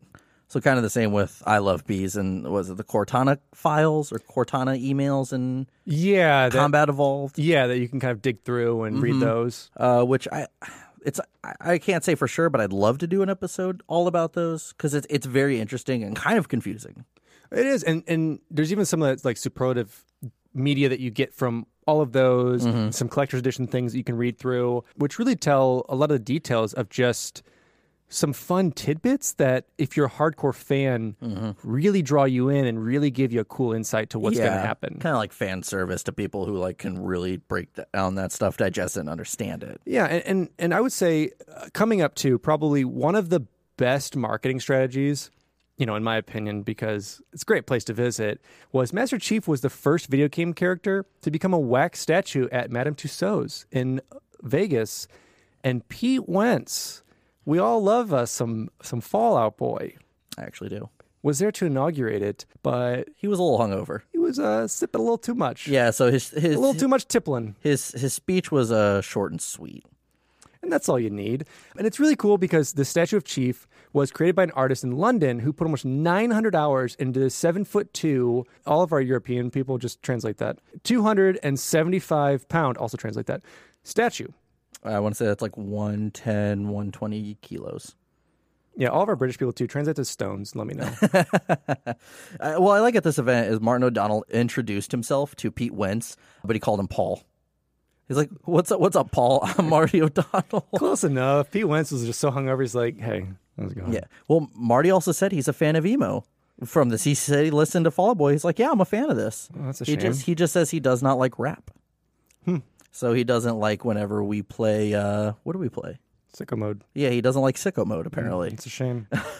Master Chief was also, you know, his face was plastered on basically, or his helmet was plastered on anything and everything that Bungie could get their hands on. Most notably, Mountain Dew Gamer Fuel, which was born from Halo 3's marketing. It was released August 13th, 2007, and was originally available for only 12 weeks, which is a lie because we still have it today. Yeah. So so you you know, thanks to Halo 3 for all you MD GFs out there who really enjoy that. Um, you know, it started from that. And it's really cool because I love when companies do kind of this shotgun method of marketing where it's like shoot to whatever product you can put it on. If it sticks, great. And there's some companies that do it really well. Um, and there's some companies that do some really odd things. But with this, you kind of hit your target base, kind of like the stereotypical Mountain Dew Doritos thing. And uh, but you know, obviously, it's still stuck around. Yeah, it, it it was there was such a high demand for it that they brought it back. Burger King would also partner with Bungie, putting Master Chief all over their packaging. 7-Eleven would continue their partnership with Microsoft and selling specialty cups promoting Halo 3. There was also a special Halo 3 Zune, which really you know puts a timestamp on this. which I owned. you you own the Halo 3 Zune? I do. Oh, I did not know that. It came with the music artwork and trailers, and the Zune included soundtracks from Halo Combat Evolved and 2. Complete side note: I got it because I think when I worked at Best Buy, was that it, or was it through something else? I don't know. But I got points to basically get um, Xbox and Microsoft promotional materials that they didn't give away. Uh-huh. We like quote unquote bought them with points. Yeah. So that's how I got my Zune. That's awesome. Yeah, Bungie would also throw parties inviting writers and actors to come play Halo 3, some of which included Andy Samberg and Jason Sudeikis. Sudeikis is actually a longtime Halo and Bungie podcast fan, and Brian Jarrard even noted that he's a pretty damn skilled player. Like they, they had said that at these parties, sometime a writer or journalist gets an invite and they just show up for the drinks. But they said like when Jason showed up, he was just right there on Halo 3 and did like, not budge. I from hopped it. on the couch, shoved someone off, and like took the controller. Yeah, w- which I mean, it's it's crazy to think that like you know we don't think of like celebrities as like real people, but then you have people who are like, oh my god, I love this game. Well, especially before social media and all of this stuff of like getting like Mm-hmm. insight when you're like, oh man, like you know they act, they're like above a threshold, and they're like, nah, that's what I do. Yeah. It's pretty crazy. Uh, I'm gonna go side note. So uh, going back to Burger King a little bit, Mm-hmm. uh, if anybody wants to uh, sponsor me doing a second podcast on exclusively the Burger King games that came out, uh, let me know because Those like two dollar Xbox games, those things were fantastic. I never played them. I- we could do that as a bonus episode or something. Sweet. I owned all four of them. So yeah, Bungie would also sponsor the 2007 Projekt Revolution tour. This tour featured bands like Linkin Park, My Chemical Romance, Him, Taking Back Sunday, Medina Lake, and many more popular artists of the time. Certain days of the tour, Bungie would hold contests, and winners would not only be able to meet the bands, but they would be able to play Halo 3 multiplayer. And I like that Linkin Park even would like rummage through fans with security just so they could play Halo 3 matches, and in between matches, they would go and sign autographs, and when it come back, they would go and play again. I love like the dedication to this game franchise too. Mm-hmm. Of Yeah. like like playing through it, and I love that, that Bungie kind of found their niche Mm-hmm. and like kind of emo rock with like Breaking Benjamin, Linkin Park, and like all that these new bands. metal to emo kind of thing. Yeah, like, like that's that's what they hit, and like you know, obviously with like Halo Two soundtrack and things like that, when we're seeing like Breaking Benjamin and things on the track, Mm-hmm. just kept up with that. It's cool. Yeah. And another thing is that they started the Bungie podcast as kind of promotional piece for this because they were giving us updates about Halo 3, bringing in developers in all up until the release and then they continue to it. They it's actually continued now, but I mean the episodes are one or twice a year and I think the last episode was 2014 or 17, but I mean there's only been it's that's what I'm saying, it's a jump. There's only been 5 or 6 episodes since Bungie moved on to Destiny. Got it. So that's why I'm saying like 2014 or 17. I can't really Yeah, remember. which makes sense. Like one thing that you noted was that they kind of talked about was kind of being one of the OG podcasters or like podcasting when it wasn't as popular and pro- uh, prolific as it is today. for, for like gaming. for Yeah. gaming especially, Yeah. um, was they can only go for so long because they had to host it themselves. Yeah, because I remember they would be like, "How long are we into this? Like an hour?" Like, yeah, we have to stop because of the bandwidth. Yeah, So they, they've been doing they they really trudged through it. I think which is amazing. So also uh, something this is kind of marketing, but it's more PR. Is and I watched this interview today to confirm it. Julia Roberts cons- confessed in an interview that she's a huge Halo fan. She said she's not good at it, but she loves it. I, I I love to hear that too. Like not only just as a Halo fan, but I love when people who are out of a fan base or you think would be like nowhere near that fan base, are like no, I actually enjoy it. Like Mm-hmm. Yeah. I may not be good at it, but I think it's really cool. Well, you got to think the the story alone draws people in. It does, and it's what's kept people going. I mean, we, we've talked about this several, several times. Like the nostalgia trip you get from playing these games again, and Mm-hmm. for us, like talking with you guys about all of this, it's just really, really cool. It kind of ignites that flame of staying up on midnight release to play it for six hours and Mm-hmm. then go to school in an hour type thing. Yeah, pretty much, or even just being like, "I'm not going to school I, tomorrow." I'm sick today. that was me most days. So yeah, the Friday before the VMAs in 2007, Linkin Park held a Halo 3 party. Like that's that's how important this game was to even rock stars. Like they were like, "We want a Halo 3 party, let's do it." Yeah, and it, just once again, like you said, it's it's a cool PR move, but for them, it's just kind of like we just want to play it. Yeah, it wasn't like it was PR for Bungie, but not for them. They're like, "Just give us this, this fucking game. Yeah, we set, want it." set it all up for us. Let's play it. Boom. yeah, Bungie also held an event in Atlanta, Georgia at Patchwerk Studios hosted by Lil Jon for many prominent hip hop artists to play Halo 3. So even now, Lil Jon's like, I want to play this.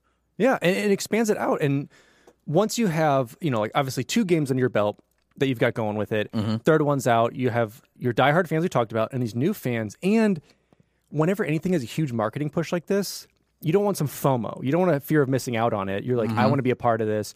Let's include everybody. And when you start to see celebrities do stuff from, you know, whatever walk of life it is, Yeah. then that kind of core base they have is like, okay, I want to do that too. Mm-hmm. Yeah, and Best Buy also held a giveaway that featured a Pontiac G6 GXP Street Edition that had custom made Halo 2 and 3 graphics on it. if let's throw this out there because I know you're listening to Pontiac guy. If you have that Pontiac, please let us see it. Please let us. Please drive it over here. I, I thought you were going to say, "Oh, I bought, I, I got that with my uh, Best Oh yeah, Buy I also points. bought that with my Best Buy points too. It's pretty easy. No one wanted it. No, like that would be super cool to see. Also, drive. We'll trade you. Well, tr- well, I'll trade you for my Saturn. That'd be great. Limit, you know, it's limited edition. They don't make this anymore.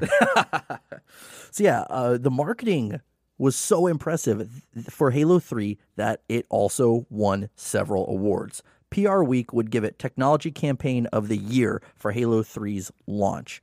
Andy Awards gave it a Grandy for the Believe campaign.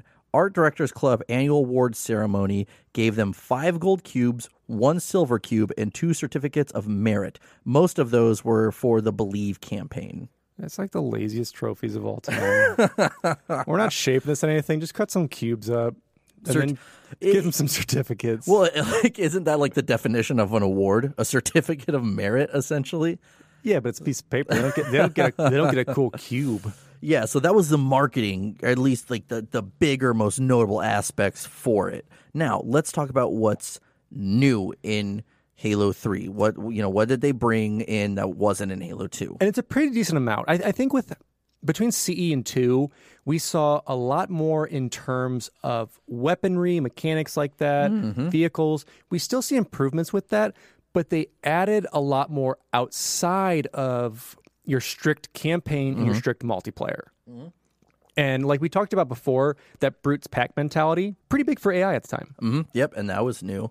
We also had campaign scoring, which I will say, they originally were going to make that to where you had to finish the campaign 1st mm-hmm. before you could get that. Kind But- of unlock plus mode almost. Yeah, but you know, for that replayability. But then they, you know, I, I think, I think it was Brian Jarrard said that only ten percent of campaigns out there are ever c- completed across all games. Hmm. So they're like, we can't do that. Same with skulls. Skulls were only going to be available only after you finish the campaign once. So they kind of scrapped that idea. Yeah, especially if you, especially future thinking. If you've already like played the game and like restarted or get a new Xbox and restart again, you want to play through it to like do the stuff you want to do. And the one big thing that I love with campaign scoring that they push with back then and with MCC is not only is it an achievement for certain aspects of it, but it just allows you to like compete against your friends. hmm Yeah, which moves on to what was new is four player campaign mode. You also had, you know, you could play, you know, the four characters. There would be Chief, Arbiter, and you had two additional elites that were canonical characters, which were I'm going to butcher this: Uzi Taham and Natho Scrome. aka Other Elite and Red Elite. yeah. Also, you had real time campaign events. So certain cutscenes you can never really skip them, but it, you know you would just keep playing as they would happen. Like within the first mission, when that chieftain is pushing Johnson into that jail cell, mm-hmm. if you just press X or I think it's X. You still see that happening. You can Or shoot A. at you him. just, you can kind of skip through it. But yeah, it's a Mhm. Yeah. continued cutscene. I uh, I do have to say, I'm gonna jump on a soapbox right here. and I'm gonna say this through the campaign. Mm-hmm. One of the worst things they added was real time campaign events, like Cortana or Gravemind talking to you. Yeah, um, because that was supposed to be like a kind of a, a tertiary story that they were telling, and and that was their way of being like, oh, this way you don't forget about Cortana, and it's just like I don't care about her right now. Yeah, you know what's you know what's really fun in a game when you're on pace and it makes you slow down. Mm-hmm. Nothing like being in like GTA or Red Dead when you have to do the walking missions because that's my favorite part in any game. When Assassin's slow, Creed. Assassin's Creed when I have to follow someone and walk because Yeah. you know what I love to do? Slow something down that I can do in real life. Yeah, yeah. So uh, another thing is uh, that they implemented was depending on the difficulty, enemies would spawn in different places than before if you you know restart that checkpoint. Yeah, and, and we, we kind of saw a little bit of this in some of that uh, Bungie Vidoc that you were watching with it, uh-huh. where they kind of talked about the development cycle, and they have kind of these spawn walls that you build in. Jesse and I are not developers or anything like this, so it's really cool to us that we see this. So it's like campaign triggers. Like you have to trigger a certain point, and you can put a randomizer in there, kind of RNG thing, and like you said, depending on the difficulty, it can kind of mix that up so Yep. that you're not always knowing that when you hit that, you know, that person's that jackal's gonna be right there. There's gonna be 2 brutes there. It mixes it up for you. Yeah, exactly. Uh, That way, it's like yeah, it gives it that replayability value, but also like completely just takes away being predictable. So also some some big ones. There was theater and forge, which we will expand upon later. But yeah, so those were two huge things that were implemented. Yeah, because theater, you could watch me betray my best friend, and Forge, you could make maps so I can betray my best friend within it. It was great. You also had the terminals, which is the, uh, again that replayability value they really wanted to add in Halo Three, and that's what they were really trying to sell. You, now to get into some weapons, we had the Mauler, and we had mounted turret weapons that could be pulled from their place. That was a first. Yeah, because before it was you had those mounted turrets that were in a position that mm-hmm. would either kind of help you defend something or they were defending against you, and you could use it for that set amount of time. Yeah. But one of the big things they added, like you said, was when you use the turret itself, it's unlimited ammo. Mm-hmm. if you tear it from its mount, it has a finite amount of ammo that's still, in my opinion, a decent amount Two, 200 rounds, I think. for all of it. For for 100 or 200 once you pull it, and then it's like 200% or something for plasma. Yeah, so it's all around that. And then the same thing with one of the things that they do introduce is that kind of anti air rocket pod. Mm-hmm. That's one that uh, mounted gives you these unlimited rocket pods, and you first see it in the level where you first see the scarab Uh-huh. that you can kind of use against it, but you can also rip it off, use it, and then you see it also in the multiplayer map Valhalla as a, a spawn that's there. Mhm. Yep. Let me tell you, it's not really accurate when you're just firing at random people. No, you As just, as I found in our Halo 3 buffer this past Saturday, yeah, yeah. Jesse, uh, I learned very well what how to deal with that in game night. which is a t- don't do it.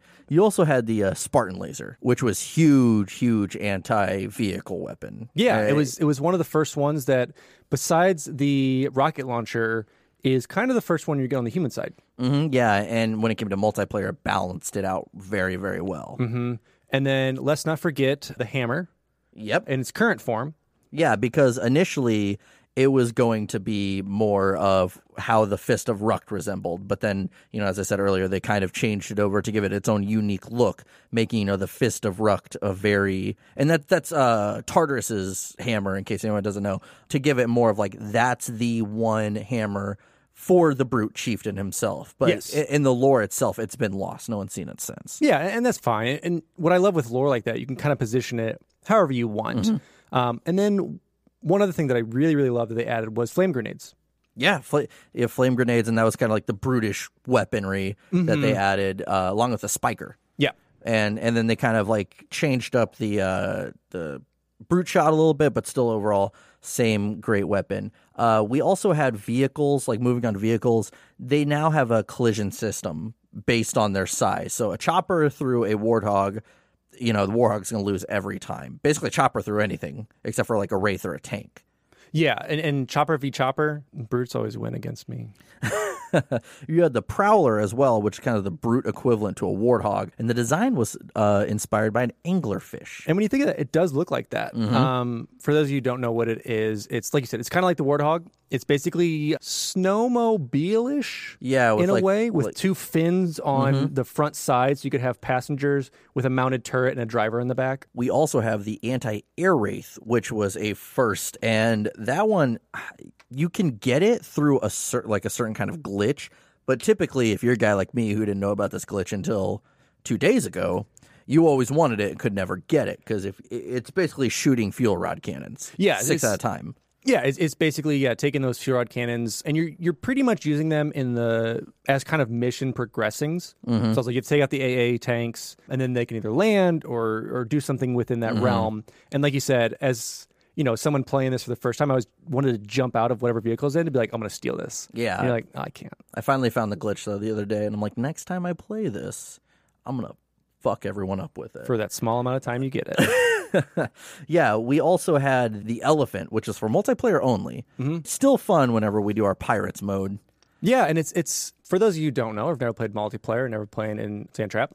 Uh, it's it's a it's a huge delivery vehicle that we we start to see in four in the Mhm. campaign with the for- with the mammoth, but that's like it on every kind of steroid you can think of. Exactly. So it's kind of like the the predecessor to the mammoth Mhm. in that the elephant's a stripped down kind of mobile combat center. It's yeah, kind of like a mobile base almost. Yeah, that that you can you can pilot around uh, Sand Trap and it contains, I believe, is it a warthog or a mongoose that's on it? Either or. I can't remember off Yeah. the top of my head. And, uh, uh, roast us for that. Yeah, go ahead. Because I know it's coming. And one of the coolest things with the elephant, when you flip it with a typical vehicle, is just press X to flip, you know, whatever it is.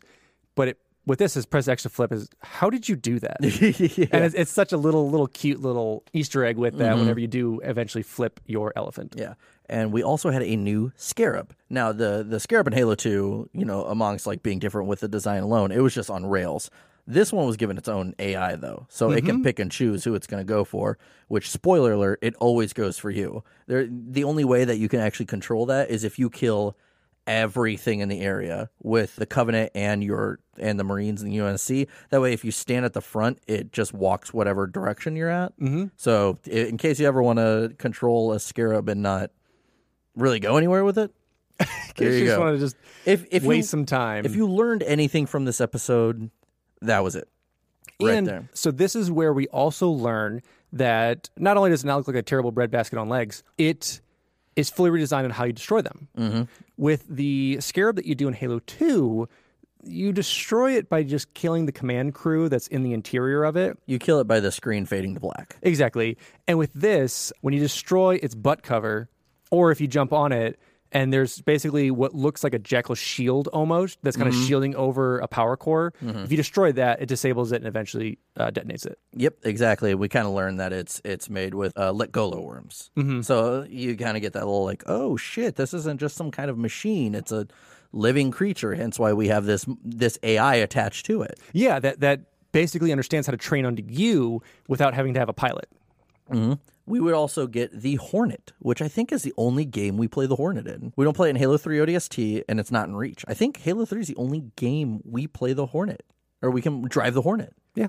That's incredible. And it's, and it's pushing the multiplayer because now you actually have some anti banshee air stuff. Like like you have the mm-hmm. human equivalent of it that has kind of both options because you have both your kind of rockets, plasma blast, mm-hmm. and then your your turrets. Yeah. We also have the Mongoose, which Eric had told us that they had been wanting since Halo 1. Yeah, it was it was a, a design they had already concepted up, mm-hmm. and one thing that I really love that Eric had told us was originally they wanted you to be able to drive it and then kind of hit a button to quote unquote switch seats, but you're still in the driver's seat to uh-huh. where it coasts and you can fire from the driver's position. Yeah. So if you have a rocket launcher, you can drive up on someone, sw- you know, quote unquote, switch your position up and fire that rocket from the front seat. So you could have almost two offensive players on it Yeah. because with it alone, it's nothing until like Halo 2A when they put the Gungoose in there. Yeah, which is still a pretty uh Fantastic, Dumb amazing, vehicle. dumb vehicle, but uh, at least has some offensive capability. But yeah, it was really cool insight to see kind of what all con- conceptually they had for this, and this is mm-hmm. kind of the end result. Yeah. We would also have the Troop Hog, which is a pretty worthless variation of the Warthog. I and I I've never seen a situation where it's like, yeah, instead of having a Warthog, we'll just have three people on here with with ARs and shoot because that's less effective than a chain gun. I mean, it would have been better if you could find an area that's just all rockets, or even just all snipers, and just have like all these just shots going off your vehicle. Yeah, uh, we also had suicide grunts. They would they would come to fruition here. We also had brute chieftains, as we mentioned. We would also have pure flood forms. It's the first time we would ever see them. No no hosts needed. They just pop up out of nowhere and you're fucked. Yeah, and, and so with these pure host forms, it's really cool because they can transform themselves. Yeah, you have kind of this this crawler. You have this defense one, and then you have like this basically like a hunter form. Yeah, it, it basically looks like a hunter. It's kind of full mass. A lot of people actually thought that for a while that that was the hunter. And it made sense because let's say you didn't see a transformation for it, mm-hmm. or somehow you saw like a weird transformation that a hunter popped out, because it would kind of make sense if you know somehow hunter got infected and you had the whole colony kind of shift itself. Yeah, I, I, I will say I think Hidden Xperia said that they. I think theoretically, Lekgolo cannot be infected. and it makes sense because it'd have to have like infect every single one of them. Mm, yeah. Well, I mean, it's not out of the realm of possibility, but overall, they're probably just used for like biomass, Yeah. like like grunts and jackals. Yeah, but pure flood form, terrible. Uh, especially when you're playing legendary and you have them in their little shooter form. yeah, you're fucked. Yeah, you're fucked. because they're shooting those like little calcium bullets at you, and it's just not a good time. And they're really, really strong, and you deal with that in Cortana, which we'll talk about here soon. But the veto system was also a new thing, which a lot of people didn't like. I do though, because it's like I don't like like I like the option of being like I don't want that map. Away with it. Yeah, it's really cool because whenever you had Danny D come in and set this entire system up, it was awesome. Mm-hmm. Yeah, Danny DeVito. Thank you. I'll be here all podcast. And so we also had the Halo 3 engine, and this was an in-house engine created by Bungie that featured high dynamic range, global lighting, motion blurring, real-time shadows, and depth of field. Players could also see 3D objects up to 10 miles away. And they do really well with that in cutscenes, like the mm-hmm. one where Johnson is with the Prophet of Truth, mm-hmm. and that Brute is slamming his head on the console. Mm-hmm. You have it on Johnson, and then as Prophet Truth says, you know, like enough, stop it. It goes back to him with that depth of field. So it really Yeah. creates that story arc that we're actually seeing this cinematically and not mm-hmm. just as like this 3D kind of board of characters. Mm-hmm. Also, it was this was new is that the skulls are available on all campaigns. No more legendary guys getting all the glory and being the only ones to have the skulls. E- easy and normal boys like myself, we get those now. Yeah, because so whenever we played Halo 2 together, let's let's imagine Jesse and I played this as kids. Jesse would cry and wet his pants the entire time because he was not Still do. allowed. Yeah, he's not allowed to uh, get the skulls. So it was, just it was tough. Um, it, it was tough, but then Bungie said, "Listen, no more pissing your pants. You get these skulls." yeah, crybaby skulls. and the last thing that was new that's very notable is the equipment. And now we actually have the official names that we can break down. We had the shield, we had, AKA bubble shield, we had invincibility, AKA invincibility, we had the flare. AKA the stupid one that doesn't do much but it blinds you. So it does enough. It does enough for you. It doesn't do anything for the enemies. It's annoying. Radar jammer, again, doesn't really do much for the enemies. We had the EMP drain, we had the shield regenerator, and then we had mines. Trip mine. Yep. Oh, we also had the uh, boosts as well, or or grav lifts, however you want to call it. Boost was reach. That's dumb. Grav lift thingy. the grav lift booster deal. Uh, yeah, so you had all that, which made it really interesting, especially because these were used, you know, differently in multiplayer as opposed to here. Because, like I said, the flare and radar jammer, definitely more of a multiplayer aspect or like a one-sided aspect in campaign. Whereas uh, in multiplayer, whichever person had it could use it against them, and the flare just kind of screwed everybody. Exactly. Or even like it, it really kind of changed things up within multiplayer. I'm not good enough to ever like have a good enough reaction time to use them properly, but it was still it's still always cool. Like I, I it's like one of those things like you got me whenever you're running towards someone and they throw a mine right in front of you and you mm-hmm. die, or they throw a grav lift in front of you and you shoot up in the air and they instantly just snipe you out, and it's just like It's it is, it's such a cool mechanic for it because like nothing is better than throwing a bubble shield down, having someone charge in as you throw a grenade in the bubble shield to just have them detonate in there. and then you dip set out of there. Delicious. Good or in my case, I do that thinking I'm throwing it outside the shield. I throw it inside and stick myself. it happens more often than not, but when I do the other thing, pretty cool. that one in ten times when it happens. It's all matters. It's amazing. So now let's move on to the campaign. There's a lot of controversy with this campaign. I will say right from the beginning, it's very obvious that Joe Staten is not the director of cinematics. Yep. There's a, and I, I don't say that as a bad thing. With Halo Combat Evolved in 2, there was a very unique way that things were done. I still love the campaign for Halo 3, but there's definitely some changes within the dialogue and even how things are shot, when things make sense. But again, I like this campaign. It's arguably one of my favorites. Yeah, def- I mean, and you could say argue wise story, how it's shot, how it's done. I think mm-hmm. cinematically, it's great. Yeah, because they were they were wanting to continue driving the cinematics, and you know they, they said in development, but a bunch of employees said that it's like we we're giving you this option now to skip the cutscenes, but we're trying to make these so captivating that you won't want to. Yeah, and I, I think, like you said, it takes a little bit away. Take it takes kind of the the machismo out of like the whole thing of like every cutscene has to be like this like bloodthirsty kind of like war like mm-hmm. one liner, and make it more of like a really interesting story. You know, for for everyone that's mm-hmm. not just there for like how cool and tough Chief is, but to kind of show like so many different elements of what's really going on, character deaths on screen, like mm-hmm. a pretty big deal. Yeah, spoiler. Character deaths on screen.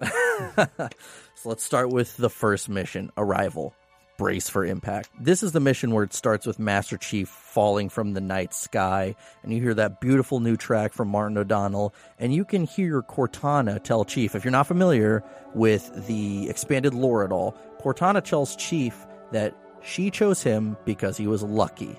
And then as, you know, as she says that, you crash into the, or Chief crashes into the ground skip forward to its daylight and we see Johnson and a group of Marines finding him kind of like armor locked like his armor's locked up. Yeah, it's fully locked up from the impact. and he's just he's a crater in the ground essentially and they can't really get a response from him.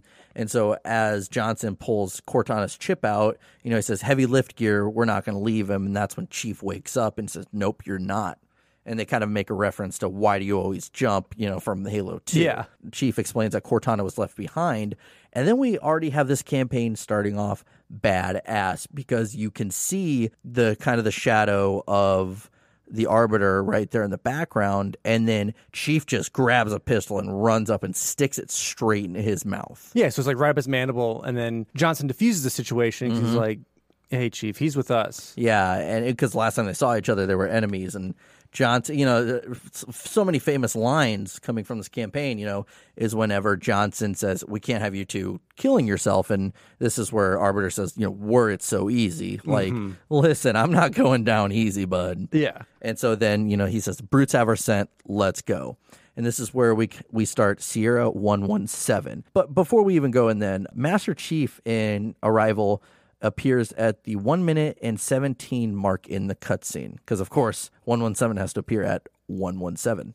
Yeah, and, and it's it, I love that type of thing where such little attention to details with that because prior to that, you know, you have kind of Cortana giving her spiel mm-hmm. about how you know John was the one that she picked, that you know picked you because you're lucky, and like you said, it's the kind of that super flighty O'Donnell song that's kind of going through. Uh-huh. It's like it's like if you if you recorded stars, that's kind of what the sound exactly feels like to me because what we were doing. Yeah. And so I, I love that. And like I brought up before, too, one other bit of trivia about this portion is that whenever the arbiter says the brutes have our scent, Johnson has five different lines he may respond with depending on the difficulty of the game you're playing. Yeah, it's like uh, one. It's like they must love the smell of green. They must love the smell of testosterone. Like uh, just like like they did in Halo Combat Evolved and Halo Two. Yeah, and what's great is a lot of these lines are probably test lines. Just kind of go spit, like spitball. Just say, you know, they must love the scent of, and then throw something after it, uh-huh. and then we you know we'll pick some. Yeah, so now we have Sierra 117. Rise up, start the fight. And this is where originally they were going to have some warthogs and vehicles, but they said, you know, this is kind of a buffer mission. So you're in a jungle out in, I believe, Africa. I could be wrong. But you start going through the jungle and you're initially hiding from these phantoms. Spoiler alert, it doesn't matter what you do, they, they don't react to you at all. Yeah, because you're going through. So now that you, now you've been recovered, you're going with the Marines through what honestly is one of the most beautiful maps. And in those vid docs, they kind of talked about that. They wanted the players to start off in like a lush forest as mm-hmm. opposed to kind of these other desolate areas or just a city. Yeah, or, a just- ship. or a ship to really show off you know what the game can do what the Mm-hmm. environments look like. And yeah so as you go through you're kind of winding your way going over uh, fallen logs and getting this really cool jungle vibe. And then you eventually come upon well i don't know what we call those buildings. Like little ta- like Little bunkers. little bunkers i guess Yeah, little like- pillbox bunkers i guess Yeah, like some some old bunkers from a time came and went, Mm-hmm. and this is where you first encounter the Covenant for the first time in the game, and we see like a golden brute, Brute, yep. at least on normal difficulty, a golden brute and some grunts, and you know the fight ensues. And I will say, start of the detailed walkthrough, there's a waterfall, and if you go down on the cliff or the ledge there, you can find the first skull, which is the blind skull. so not the first baby waterfall i mean this is super hashtag detailed walkthrough there's first baby waterfall that gets Yeah. you where the drop ship comes down no no no it's big waterfall and it's to the right of big waterfall Right of Big Waterfall. Hashtag detailed walkthrough. Exactly. So you're welcome. You can PayPal us, Venmo us, whatever. Because I know you couldn't find this without us. But yeah, so after going, you know, you go through, and this is where you start seeing like you're dropping down levels. That way you can't go backwards as you're continuing to kind of fight through more Covenant. You get your first Cortana vision. oh yeah, that's so fun. And this your is first drop. Yeah, that's where she says, uh, "Could you sacrifice me to complete your mission? Could you watch me die?" And then the Marine's like, "Your levels went KIA," which I think in retrospect, it's like, I don't. Th- why would you write that in? Some some little things like that's like killed in action. Your le- so your levels flatlined. Is that what you were getting at? I- And like like the, the one thing you can kind of say about that and with this Cortana vision because you see it in later scenes I don't remember the mission where, where it's one of the later missions when you are going through the and I believe it's the mission where you're going through Covenant I think when you're going to basically go kill Truth. Mm-hmm. And Cortana comes on but she also comes on the display monitors to your left and right I never noticed that. Actually. I didn't either until I was playing through it again. Spoiler. Spoiler. And so one example you can get if this is how they want to write it when it goes KIA, it could be kind of like, and this is a, this is an Alex thought Theory. theory, Alex theory. Hit me with it. So you know how in Ghosts of Onyx they go to that kind of other Forerunner realm. Mm-hmm. That could be a potential thing where she's kind of commuting communicating through that. And if he is Uh, leaving his body technically and ascending, Hidden Xperia has a a theory on it. I watched it once, but I don't think I agree with it. it it's it, as I said, I don't remember much, so I'm just assuming I don't agree with it. I don't know. I I personally was chalking it up to bad writing. I'm chalking it up to I'm saving the writers. oh, I'm glad you're part of the Writers Guild, and yeah, so so we we start seeing that, and and that never stops throughout the game, and it's definitely one of the most disliked aspects of Halo Three because it's it's they could I think I could have told the story of searching for Cortana a little better, mm-hmm. but that's just me. So whatever. So as you move on, uh, Johnson, you know, you split up from Johnson earlier, and Johnson tells you over the comms that there are pelicans waiting for you by the river. But after a quick firefight, banshees take them out, and your next objective is to find Johnson's crashed pelican. Which another spoiler alert is that Johnson gets kidnapped like. 17 times in this damn campaign. yeah, never get on a pelican with Johnson because I think this happened in all of the games. Yeah, pretty much. Yeah, just don't fly with him. Yeah, don't fly with him because then you get captured. So or yeah, dead. Yeah, so after you know this, you encounter the the quote unquote sniper jackals for the first time. Yeah, and this this is really where if you're a legendary player, this is where you know it starts to starts to really come down on you. Yeah, because because yeah, you're going through basically like like an alcove woods area with various different positions of those jackal snipers, and if you play on easy difficulties, they're a little bit easier. Obviously, they're not like one shotting you, but as you go through, you got to be tactical. You got to work it. So yeah, eventually you make your way through more Covenant after this, and then you find yourself kind of at uh, it, it's a train station that it's at, and you and the Arbiter are watching a chieftain push Johnson into a kind of a makeshift jail, and Arbiter says, you know, this is a trap, so let's set it. So after you know, this is the first time you actually face a brute chieftain if you don't take him out in a pelican in an earlier part of the mission, but. You so can also just snipe him over there and Yeah. finish it. yeah, and this is the first time you're, you're basically able to kill it, like officially, like how, Yeah, yeah, how yeah. he should have been killed. And afterwards, once you save Johnson, the rest of the Marines are dead within that jail cell. But after you you finish off everyone else, these Pelicans take out these two Phantoms, and you make your way out of the level, and that's the end of Sierra One One Seven. And to backtrack just a little bit, I mean, like you said, seeing the brute chieftain for the first time, and if you don't know, just to kind of snipe him out over there, and this is really the first time that you're really going against a gravity hammer. Mm-hmm. And when you when you get up to this this kind of walkway between the the, the dam there and get over it, that's when you kind of first meet that brute chieftain and have to deal with him there while you have everything going on. It's a really cool moment in there. And if he turns on invincibility and you don't know about it, you shit your pants a little bit. Yeah, then you have to go out of your way to kind of dodge that as he sprints towards you because he's going for you. And then one of the things that Jesse missed, which is ridiculous that he would even overstep this, is a little bit about hashtag walkthrough. Uh, the Iron Skull. Detailed walkthrough. The hashtag detailed walkthrough Yes. is the Iron Skull is available here. And where it is, is behind where Johnson is captured. You climb up on some stuff. You take that stuff up even higher into the windows, and then you get the skull in that area. Yeah, so definitely, I know you guys just heard that, and you're like visually like, I know exactly where So it is. you know exactly where it is. You know, you don't got to watch any videos on it that make it very, very easy. Mm-hmm. You'd rather just have some really bad audio retelling of it, and that's what we're here for. exactly. So yeah, let's move on to some additional trivia for this this uh, mission. I know we had initially said that there were supposed to be vehicles, but then they turned this into more kind of like a quote unquote ease into mission, and especially for any new players who didn't know anything about like the the physics of the vehicles at the time. Well, it's great because it allows them, like you said, to kind of jump into it by fighting brutes at first. So like you are fighting your kind of main enemy. Mm-hmm. But you keep finding like little patches of them and kind of getting used to getting these little firefights all over. So it really does make sense. Yeah. And then also in 2008, a user UAWE OT42 issued a challenge to get into the cage at the, the train station at the very end because there's this kind of like area that's just blo- or blocked off by like bars, like a jail cell. Mm-hmm. Nine years later, Termatius Tricosity, a YouTube channel, posted the video of this challenge finally being completed. And it looks like it took a while. I didn't watch the whole video. I kind of watched like this, it, like the times, the, the the sped up version. It looks very hard. I, w- I will never attempt this. What few kind of like little things I've tried in the past of breaking the map that should have been easy but were very difficult for me. This is out of my realm. I love this type of stuff though, because I mean this this is what led led us to like sword canceling and getting outside the map And uh, when you get to the uh, Master Chief Collection within Halo 2, there's so many different map breaking areas that they rewarded the player by making achievements to go find these little dolls they made of like different characters in the game. Yep.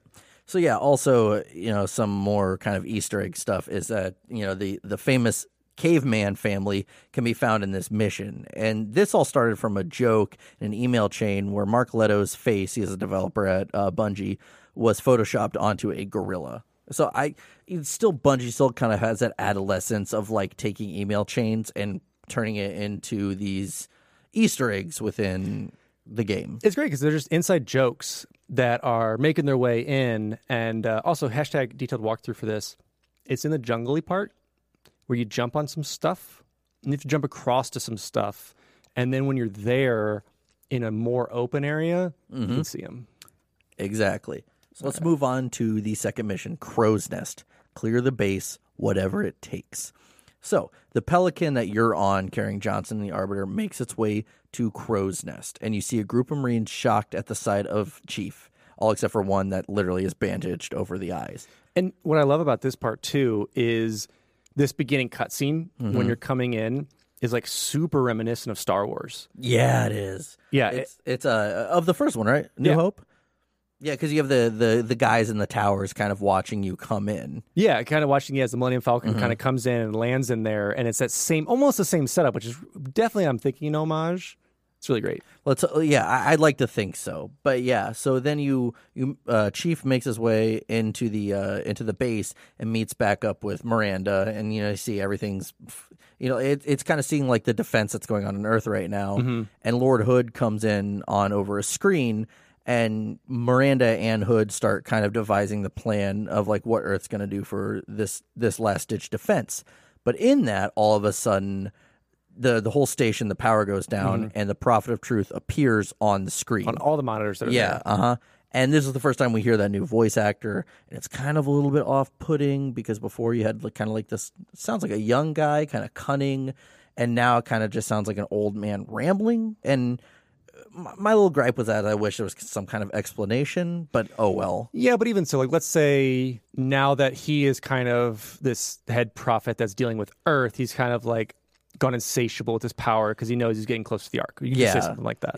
That's all it took. That was a line, Mm-hmm. but whatever. Again, it's it, it's not going to make or break the campaign. But yeah, so afterwards, he you know he says like we're you know y'all are still doomed at this point, and so then that's when we learn that Crow's Nest is under attack, and this is where the mission actually you know finally starts. Yeah, and, and so that, that last kind of scene, you know, it brings those one liners back because you know she they're asking like you know Marina asks like where should we go to? She's like to war. Yeah, she cocks cocks the little magnum and says yeah, to cocks, war. cocks it back, gets it going. So to start this off, a little bit of that hashtag detailed walkthrough. Uh, this is where you can find the black eye skull.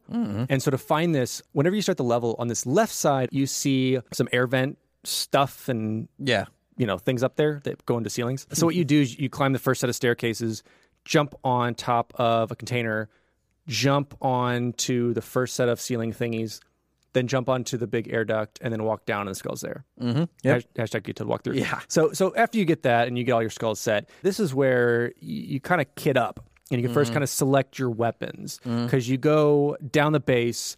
You can pick between you know your battle rifle, your assault rifle, your magnums, your SMGs, and get kitted out mm-hmm. and walk your way through this bunker where Marines are kind of setting up. Mm-hmm. This is one of those first levels that really, really pushes that backtracking idea mm-hmm. of creating like one linear level, but having you go to different areas yeah, because your main three ish areas are your control center, the hangar, and kind of the tunnels and everything in between yeah, it. yeah.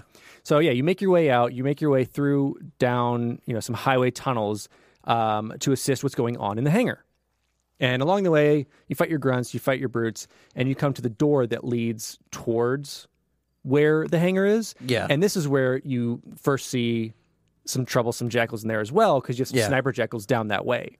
Yeah, but after you make your way through there, that's when you find yourself in that first like hangar or LZ, and you have to clear that. That's the first time we see the mounted turrets too. Yeah. So it's uh, you you clear you clear the LZ out for them, and then you're reported now that you have to come, and then instantly it's like okay, come back to the control center now, and you make your way back. Yeah, and one of the cool things that uh, you know, on your way, if you go off the beaten path in Mm-hmm. kind of the highwayish area, so I believe if you go left from there, uh, you can get an Easter egg from the Rooster Teeth team.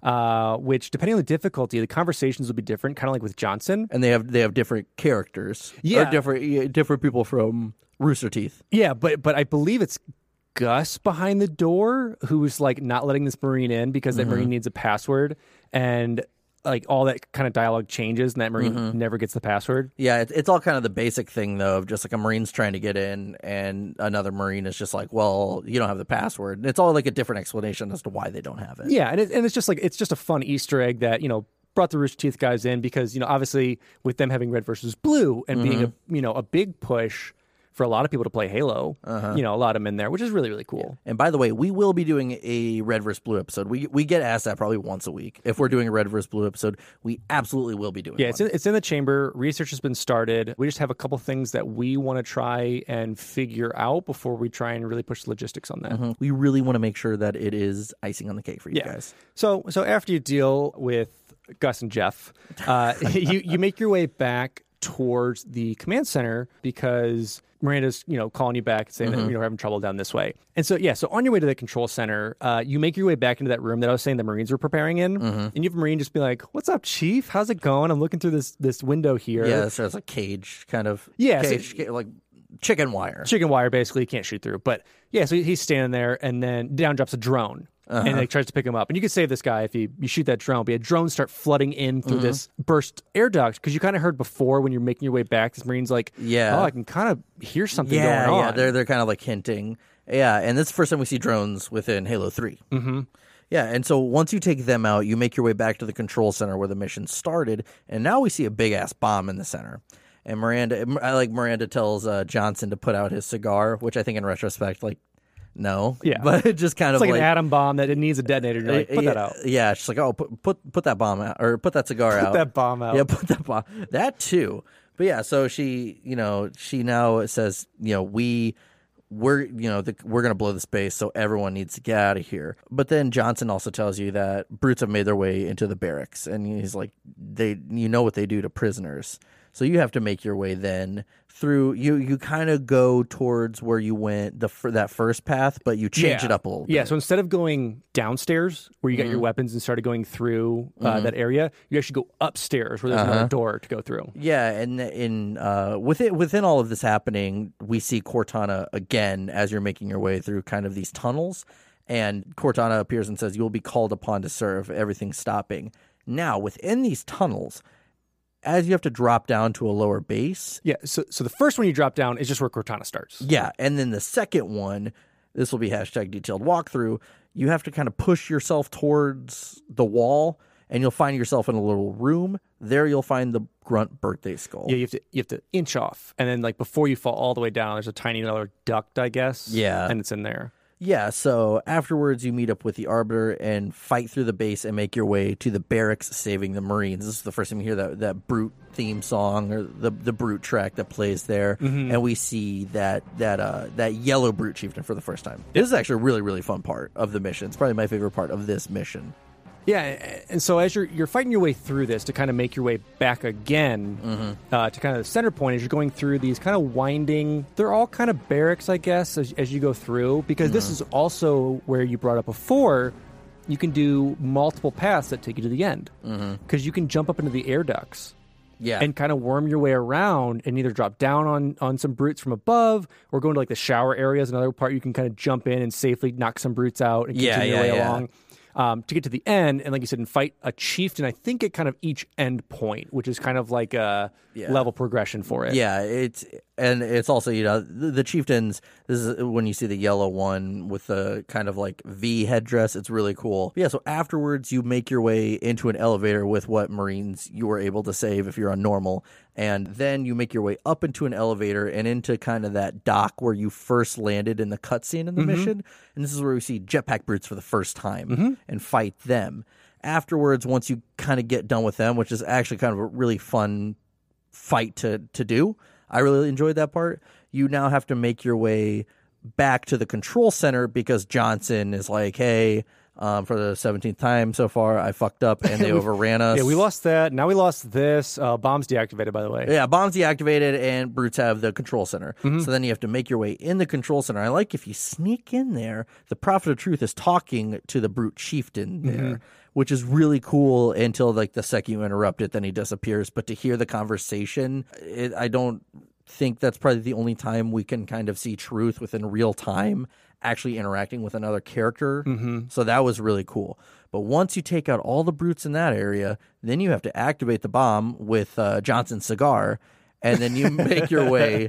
Yeah. Now you have to turn make- it in, twist it, and it goes bomb armed. Yeah, so then all of a sudden the whole place is shaking and the, the bomb is armed. So then you have to make your way back through the original path that you did at the very beginning of the mission, back to that kind of loading dock. Yeah, and this is where kind of, and this is kind of where they first start that like screen shaking, everything kind of going off, lights Mm-hmm. flickering, because you make your way in and there's just a bunch of grunts in there that when you first open the door, like they're super surprised, but then there's like no one tries to engage you for the most part. Uh-huh. They're all running away. They're all running away because you're making your way to the hangar to uh, get out of there. Yeah, and once you do, you know, you do make your way into the hangar. As you make your way into that elevator, Cortana appears saying, This place will become your home. This place will become your tomb. And the screen fades to black as you see fire above consume you in the room. Now, eh, some some cool trivia about this is that the alarm sounds that go off in the base are the same alarm sounds in uh, Halo Combat Evolved Pillar of Autumn mission.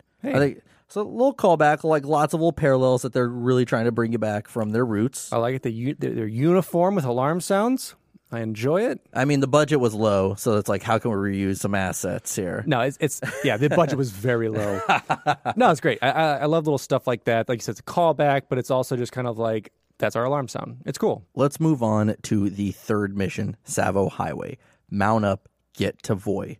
So you you uh, wake up in a garage and you see that it's just like some stuff's on fire. Like basically the the bomb did what it was supposed to, which was fuck everything up. So then, and I think this is the first time you hear Nathan Fillion. Oh no, you hear him in in the first mission, but Nathan Nathan's Fillion who is just an unnamed Marie, you know, tells everyone mount up. Chief Chief's going to lead the way. So you get on some warthogs, and a Marine opens up the the the bay door. I So guess. so you have to, as I've learned, because I love this line. Because if you just mount up, like people just kind of wander around. But if you go mm-hmm. hit it, you have Nathan Fillion goes.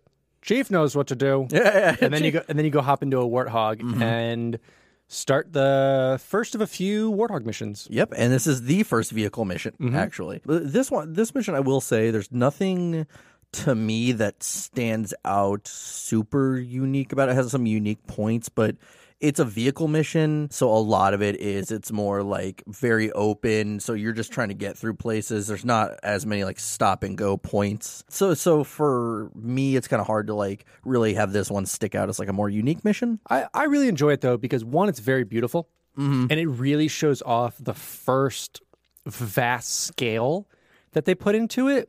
Now, mm-hmm. granted, if you see the overview, a lot of it's like this and kind of curvy, like a snake, as, it goes through. as the finger motion you were just making. yeah, yeah, that's why I tell Jesse it's like a snake because we're so visual here. And you start to see destruction of like the base and other stuff mm-hmm. around you that's kind of like dictating your path. Oh, yeah, because you're in a kind of a tunnel system, and then you make your way out into the the opening. Yeah, you basically exit out from kind of the entrance to what the base would be, and that's when you first run into some jackals and some grunts. Mm-hmm. Yeah, and then as you yeah, and then as you make your way out, you hit like little pockets. Like there's you know like the the, the sniper towers that have mounted turrets on them, Mm-hmm. little pockets of of grunts with some brutes, and you pretty much do all of this up until you come to part of the highway that is broken. Yeah. Uh, well, there's also points where like there's uh there's there's vehicle barriers. They have to stop, get out, and then bust through it, and then get back in and go. So as as you make your way to your first barrier that's on the highway, so there's these uh, like like cement block you kind of see on like a highway that divides a highway today mm-hmm. that are blocking it. So you have to get out of the warthog with your marines. You go across a little broken section, and you come across a marine encampment. Uh, it's kind of up in the hill in some bunkers Yeah. that we see that they're defending. And it fight off the the waves of. It's kind of like a firefight. Yeah, it's it's kind of like a firefight semblance to it. Starts off with like you know like a neutral wave of like regular brutes with some regular kind of grunts, and this is where we first get to use the fuel rod cannon here. So you kind of beat down a brute that has it, snag that up, and uh, defend it. Yeah. Go through a couple waves, and you get like a higher chieftain to come out, and then eventually a wraith will come out. Mm. Or skip all of that and just walk past it, and then you come to a field where you have one of the sniper tower things, a wraith, and two brute choppers. Mm-hmm. And if you take the guy down who has the fuel rod cannon, you can go ahead and just kind of make quick work of that wraith tank mm-hmm. and either ignore the choppers or deal with them, and then you make your way out and through This is where we see that that uh, vehicle barrier that they have to go through and kind of destroy the generator, right? And actually, before you go through that, there's kind of that pipeline right next to it. If you jump over that, and there's kind of like a rock ledge trail behind it. Oh yeah, yeah, yeah. So yeah, because you can. There's like a little, uh, almost like toll boothy building. It's big. Yeah. and you can find like some equipment in there. You can find some trip mines, some other stuff in there, mm-hmm. and then yeah, so you can jump on the pipeline, and like you said, there's like an outcropping to the left mm-hmm. that you jump down on. You'll jump down to another section where the mm-hmm. skull's back there. Yep, the tough luck skull. It'll be on the ledge. So yeah, afterwards you you you you take that that vehicle barrier like shield, that giant shield, and you have to make your way farther, um, fighting off more waves of covenant. And I think this is the point where you, I think you first see them, or you like you go in this giant field.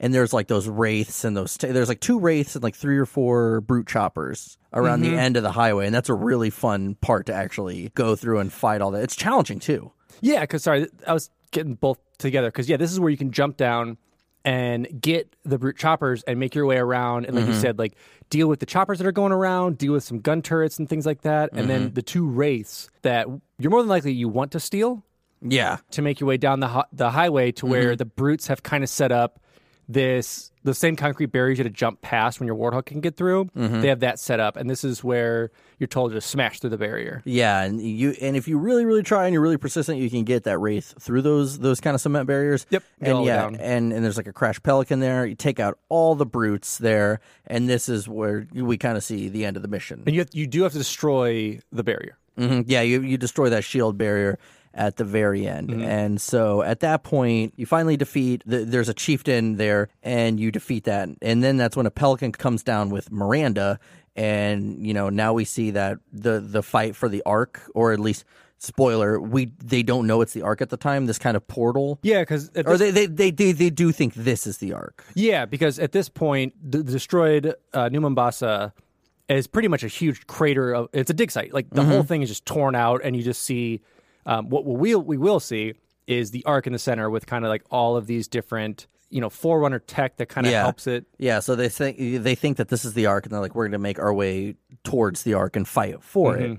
So this mission was actually supposed to be a lot longer, but due to production issues, it was shorter, which I'm kind of thankful for because, as I said, it is kind of very lengthy and it, to me a bland mission. But I'm not complaining too much. It does have some fun parts. I love it because one of my favorite aspects of the Halo games specifically, especially playing with friends, are the vehicle missions. Mm-hmm. They did vehicles so well in this, and it's so much fun playing with friends to kind of jump in that. And it's like, and you can strategize. Are we all taking choppers? Are we getting this warthog and taking it, you know, all the way we can go with it? You know, what are we doing with this? It was just a really fun vehicle mission that introduced those choppers Yeah. to play around with, and they give you plenty of options to work with that. And like you said before, with the vehicle mass, is like you can run down those ghosts, no problem. Mm-hmm. Chopper v chopper, you got to be pretty good with it. Yep. And then the re- like the tanks, you can't, but you can still ramp off of stuff. You can play around with it. Yeah. And you know, with our talk with Eric, he's one of he's the original one that kind of thought up the brute chopper mm-hmm. and kind of brought it into fruition of what it is today. And you know, with our talk on with him on that, which is really insightful to kind of see what all went into the build on that and to make it mm-hmm.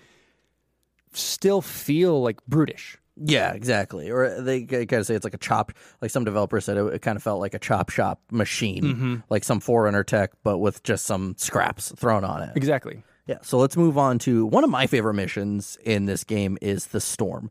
Reclaim the city, make a hole. So the mission starts, it's kind of like rainy, and you're riding with a battalion of warthogs with squads of marines in them. So I mm-hmm. like already have like kind of this battle mentality. And you hear Miranda says that uh, Truth has found the Ark, or what they think is the Ark, and your mission is to clear all the anti-air guns so the UNSC can attack him from the air, kind of just barrage him. So you make your way to this this structure, and of course all the Marines are like, go ahead, Chief, we'll follow you.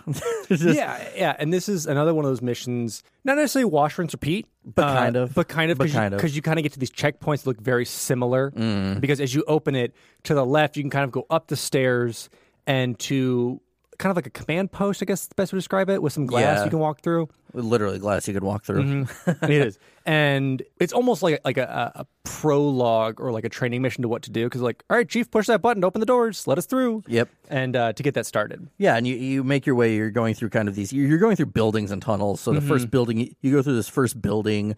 You mount up with these Marines, and after you fight some Covenant, and you go to attack the first Wraith and anti-air Wraith on kind of this beach. Mm-hmm. Which, and this is the first time we see the anti-air Wraiths. Correct? Yes. Yeah. So it, th- that cool machine that you see, you're like, I can't wait to get in that. And then Bungie's like, Nope.